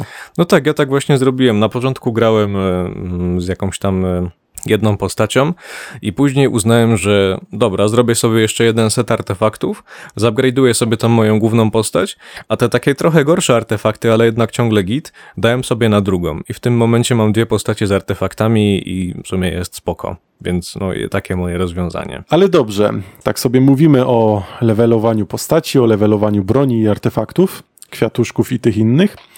Ale po co to wszystko? No jest to oczywiście po to, że, po to żeby nasza postać miała, że tak powiem, mocne, mocniejsze pierdolnięcie. E, a po co nam się to przydaje? No oczywiście w walce. I warto tutaj sobie teraz przejść do też ważnego aspektu tej gry, tak, teraz mówimy, że wszystkie aspekty są ważne, czyli do walki. I combat system w tej grze został, może nie jest jakiś super innowacyjny, ale jest no na pewno ciekawy i bardzo fajny. Otóż... Znaczy, ja się zastanawiam, czy to jest gra akcji z elementami taktycznymi, czy gra taktyczna z elementami gry akcji. Ja raczej bym powiedział, że jest to gra akcji z elementami taktycznymi, a nie odwrotnie, ponieważ no tak jak już powiedzieliśmy, mamy ten nasz team, w którym możemy mieć maksymalnie, czy tam maksymalnie, po prostu mamy w nim cztery różne postacie. I te postacie mają swoje umiejętności, ale uwaga, e, w tej grze występuje również system żywiołów, że tak powiem, czyli każda postać e, posiada inny żywioł. No może nie każda, bo tych postaci jest dużo. Znaczy może nawet nie żywioł, bo żywioły są cztery, a tam są takie rzeczy jak na przykład drewno. No drewno żywiołem nie jest, to są jakieś takie nie wiem nawet co, nawet nie wiem, to się pewnie jakoś nazywa, ale tam no jest, jest wiatr, ogień, tak, jest lód, jest też woda, więc to jest coś takiego pomiędzy żywiołem a cholera wie czym. No elemental, nieważne, ja, jak no niech zwał, będzie, tak zwał. niech będzie, no. I chodzi o to, że tak jak ludzie mogli się tutaj już domyślić, te postacie są po to, żeby jakoś powiedzmy te moce ze sobą łączyć. W tej grze oczywiście, skoro mamy system różnych żywiołów, elementali, czy jak tam chcemy ich nazywać, to one się w pewien sposób albo kontrują, albo się wzmacniają nawzajem. Na przykład, kiedy mamy wodę i użyjemy na niej ognia, no to powiedzmy powstanie para i nic się nie stanie tak naprawdę. Powiedzmy, Znaczy te dwa no. elementy się w pewien Znaczy, sposób mo- wyeliminują. nie do końca też dobrze mówisz, bo też ten, te obrażenia od wyparowania istnieją. Co prawda one, nie, trzeba wiedzieć, jaka reakcja wytwarza jaki skutek, ale to nie jest też właśnie aż takie trudne, jakby się mogło wydawać. My teraz nie będziemy może dokładnie tłumaczyć, co to robi, ale chodzi o to, żeby przemyśleć to, zanim złożycie swoją drużynę jakąś. Bo właśnie dostajemy kilka postaci za darmo, jak robimy sobie questy po prostu czy coś, później na pewno nam coś dropnie z tych skrzynek, bo no musi, raz na 10 wam dropi jakaś, jakieś coś, a raz, raz na 90 wam dropi pięciogwiazdkowe coś. E, A właśnie jeszcze w sumie, może teraz o tym powiem. Pięciogwiazdkowe postacie na ogół nie są jakieś super overpowered, bo nie wiem czy to powiedziałem. One są przede wszystkim rzadkie, a nie są jakieś super silne. Oprócz Diluka. Oprócz Diluka, no Diluk to jest inna sprawa, on jest podobno strasznie overpowered, ale mamy jeszcze taką postać, ona się nazywa Fischl, ona, na, ona ma właśnie cztery gwiazdki i jest też super mocna, więc yy, no jeżeli jej nie znerfią, nie wiem za bardzo po co mieliby to robić, bo to jest gra właśnie PvE, a nie PvP, bo w tej grze nie ma PvP, jeżeli ktoś chce wiedzieć, yy, no to tak, yy, z każdej postaci da się coś wycisnąć. Powiem więcej, jest chyba nawet jedna postać, która ma pięć gwiazdek i w sumie z tego co wiem, to może nie tyle, że jest useless, ale jest, jest deklasowana przez większość postaci czterogwiazdkowych. Oczywiście wszystkie mechaniki, jakie rządzą tym łączeniem, powiedzmy, żywiołów, są wyjaśnione w grze. Jeżeli spotykamy się z czymś nowym, to wyskakują nam na ekranie samouczki, które nam tłumaczą, co się stanie, jeżeli to połączymy. Na początku gry, kiedy zaczynamy i kiedy przechodzimy przez to wszystko, to te samouczki wyskakują praktycznie, dla jest jakaś mechanika, która jest nam tłumaczona przez grę, więc jest to zdecydowanie plus. Nie, nie, chyba jeszcze za to primogemy dostajemy. Tak mi się wydaje. Coś mi się tak kojarzy, że jak spotkasz nowego przeciwnika czy coś, to dostajesz tam chyba jeden czy dwa primogemy. Tam po prostu, nie wiem, za wszystko się to dostaje. No dziwne to trochę więc, jest, ale tak jest. Więc no, na to akurat nie zwróciłem uwagi. Ale jeśli chodzi właśnie o te żywioły, no to jest to tłumaczone, więc na początku faktycznie ten, tych informacji może być po prostu za dużo, ale jest to w pewien sposób intuicyjne. Tak samo jak na przykład łączymy wodę i elektryczność, no to logiczne, że jest to wzmocnione.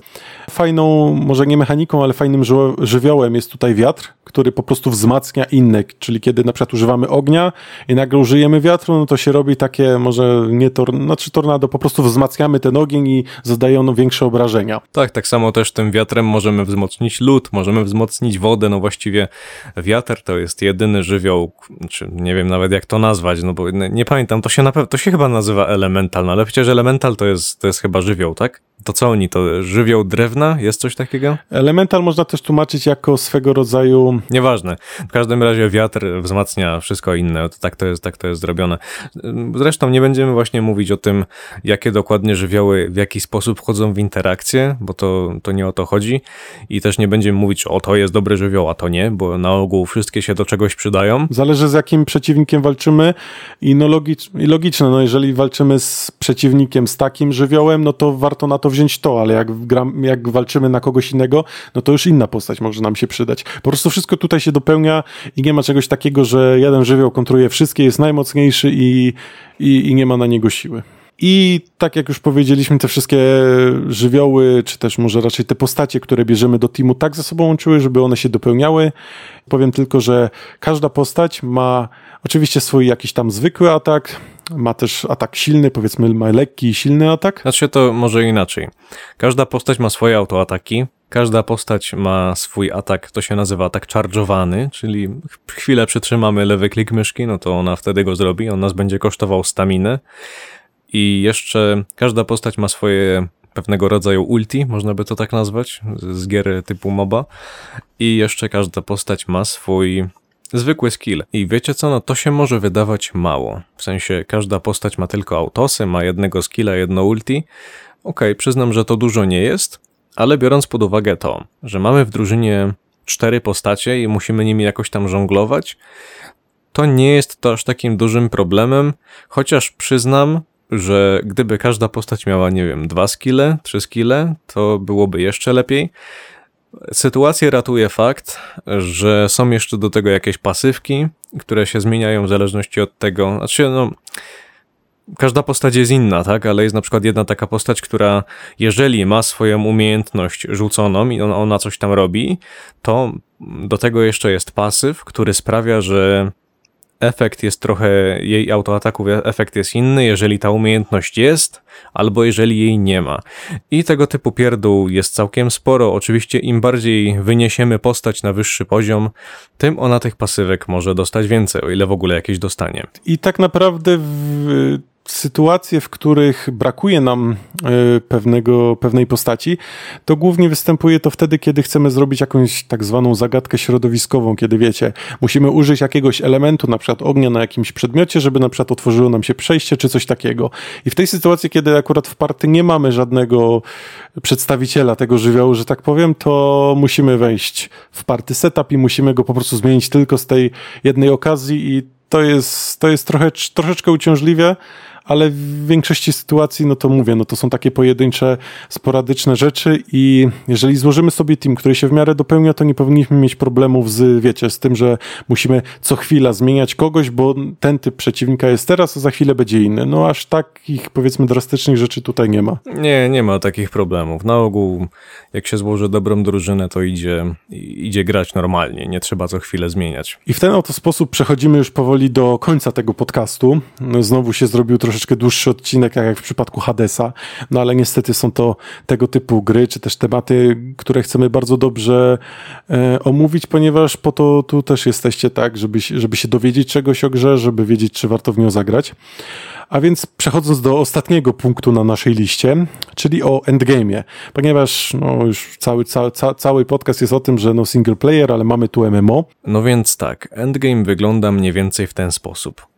Ja mogę powiedzieć to z perspektywy kogoś, może nie, że już dobiłem do endgame'u, bo umówmy się, nikt jeszcze do endgame'u nie dobił.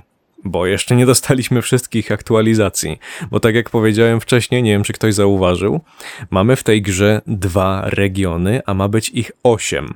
Nie wiemy jeszcze, jak duże będą te regiony, które dostaniemy, ale nawet jeżeli gra się powiększy na przykład dwukrotnie, to to ciągle będzie więcej kontentu do roboty, tak? Więc w tym momencie, żeby jako tako przejść grę, w cudzysłowie, możemy powiedzieć, w sensie w momencie, w którym nam się kończy cała historia, obecna historia, bo jeszcze wiadomo, no potem będzie tego więcej, potrzebujemy do tego jakiś, nie wiem, tydzień, dwa tygodnie gry, czyli to by było jakieś 30 godzin, może 20 godzin, zależy też właśnie jak szybko to, jak szybko to idzie. Ciężko jest to powiedzieć, bo um, no trzeba jeszcze chodzić po tym świecie, trzeba go eksplorować.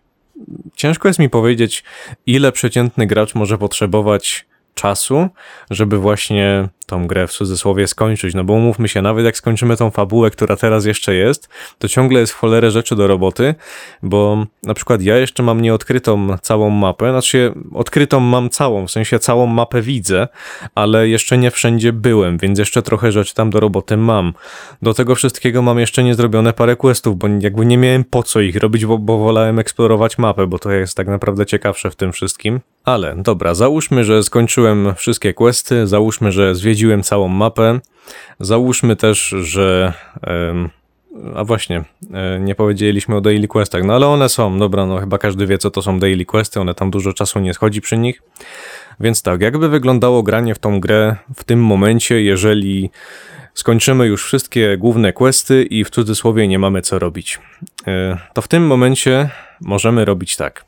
Po pierwsze robimy daily questy, one się resetują codziennie, no tak jak sama nazwa wskazuje, tak?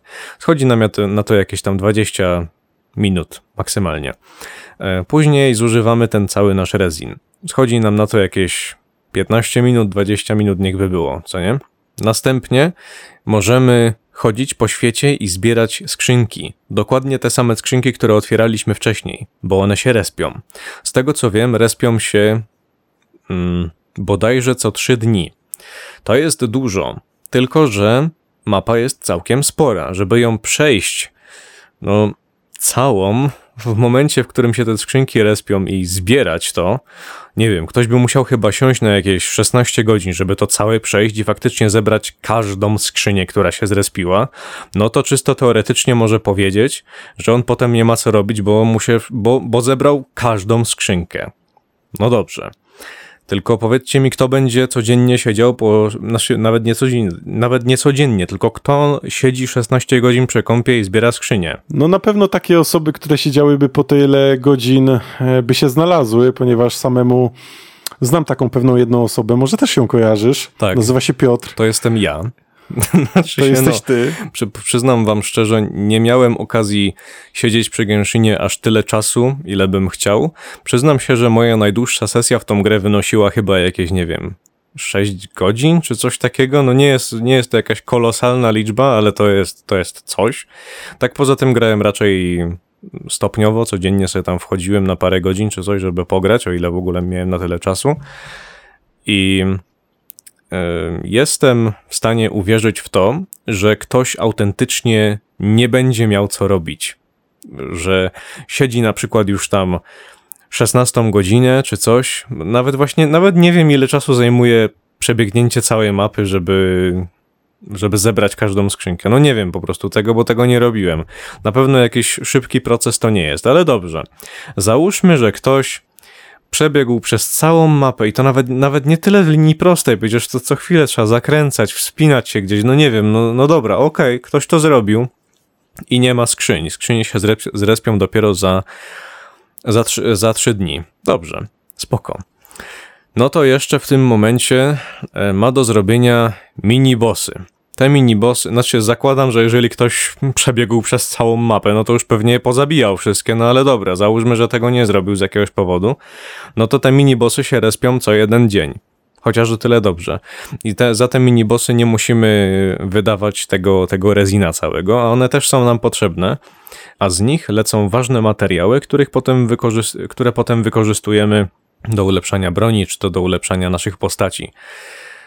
No dobrze, ale co w momencie, w którym ja już siedzę, jestem tym człowiekiem, który siedzi 20 godzinę i on, on nie ma co robić, bo on już zrobił wszystko. No to w tym momencie może iść na przykład na Spiral Abyss. To jest taki specjalny dungeon, który ma ileś, ma ileś tam. Y, trochę mnie teraz wybiło z rytmu, wiecie, bo coś zaczęło tutaj pikać, jakiś tir cofał czy coś. Klasycznie pod moim domem się dzieją wiecznie jakieś dziwne rzeczy związane z tirem. Y, Ale wracając, Spiral Abyss to jest taki dungeon, który nas właśnie nie kosztuje tego rezina też, więc możemy sobie go robić ile chcemy. Yy, Znaczy, no ile chcemy, może przesadzam. On ma skończoną, znaczy chyba ma skończoną liczbę pięter, na, na które możemy wejść. Jeżeli wyczyścimy piętro wystarczająco szybko, to dostajemy za to jakąś nagrodę. To dostajemy tam nie tylko jakieś tam itemy zwykłe, ale też dostajemy chyba primogemy. W sensie właśnie nie wiem dokładnie jak to działa, bo jeszcze nie przeszedłem całego tego Spiral Abyss, ale jestem pewien, że za pierwsze 8 poziomów dostaje się też primogemy i to całkiem sporo ich leci. I wiem, że ten dungeon, a raczej jego część jakaś się resetuje co dwa tygodnie. Nie wiem jeszcze dokładnie, co się resetuje, bo nie zdążyłem, no, no jeszcze nie, nie dotrwałem tyle, żeby, żeby to się mogło zresetować, prawda? No gra jeszcze, gra chyba już jest dwa tygodnie, ale tam na liczniku chyba jest jeszcze, że to się zresetuje bodajże za 4 dni, czy jakoś tak. Nie, nawet nie wiem, bo nie, nie pamiętam. Ale dobra, przypuśćmy, że gość już zrobił cały Spiral Abyss. No to co on może robić? W tym momencie, kiedy jego świat jest dosłownie czysty. Nie ma żadnych skrzyń, nie ma żadnych mobów, nie ma nic, bo wszystko się respi, co nie? E, No dobra, no to w tym momencie może z kimś pograć w koopie i razem iść z nim farmić te minibossy. I już niczego więcej do roboty nie ma. Więc teraz tak, można powiedzieć, że gra ma malutki, czy też nawet może trochę większy problem z endgame'em, bo faktycznie aktywności nie ma jakoś super dużo.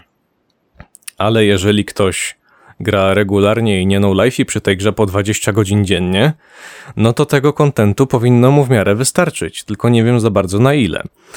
E, Ja tak jak powiedziałem, gram od godziny do 6 godzin dziennie, ale to tak bardziej oscyluje w jakieś 2-3 dziennie i ja nie narzekam na jakiś brak skrzyń czy czegoś takiego. I tak oto powoli dochodzimy do końca tego naszego dzisiejszego odcinka.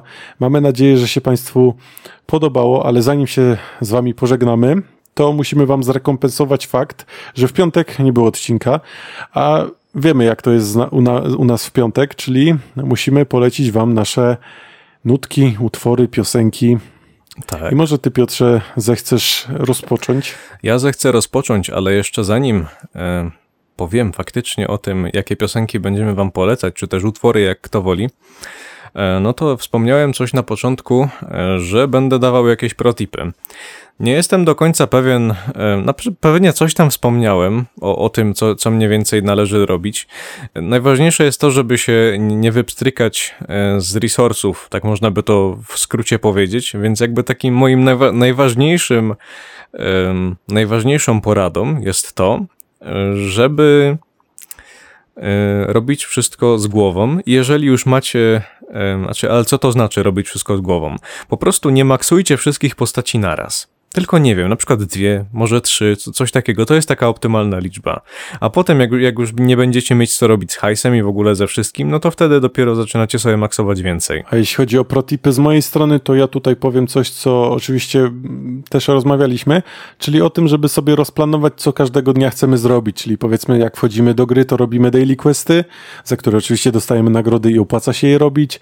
Potem robimy y, aktywności, żeby zużyć naszego rezina no i dopiero potem robimy jakieś inne rzeczy, tak? Jeżeli rezin nam się, powiedzmy, odładuje, może złe słowo, po prostu jeżeli nam się po prostu zrekoweruje, to, to robimy go tak, aby nam, aby nam po prostu nie zalegał. Tak, znaczy te wszystkie takie, powiem wam tak, ta gra nie jest jakoś super mega skomplikowana. Ciężko jest tutaj dawać jakieś takie porady, które są naprawdę jakimś game changerem. To nie jest League of Legends. Tu, tutaj, tutaj nie ma czegoś takiego, że można by siedzieć i gadać o taktykach czy o czymś. Tutaj jedyną taką faktyczną taktyką jest to, żeby się zastanowić nad tym, jakie macie, jaki macie skład, jaką macie drużynę i co można zrobić, żeby zoptymalizować wasze obrażenia. I, no i przede wszystkim jak przeżyć, bo to, to też jest dosyć ważne.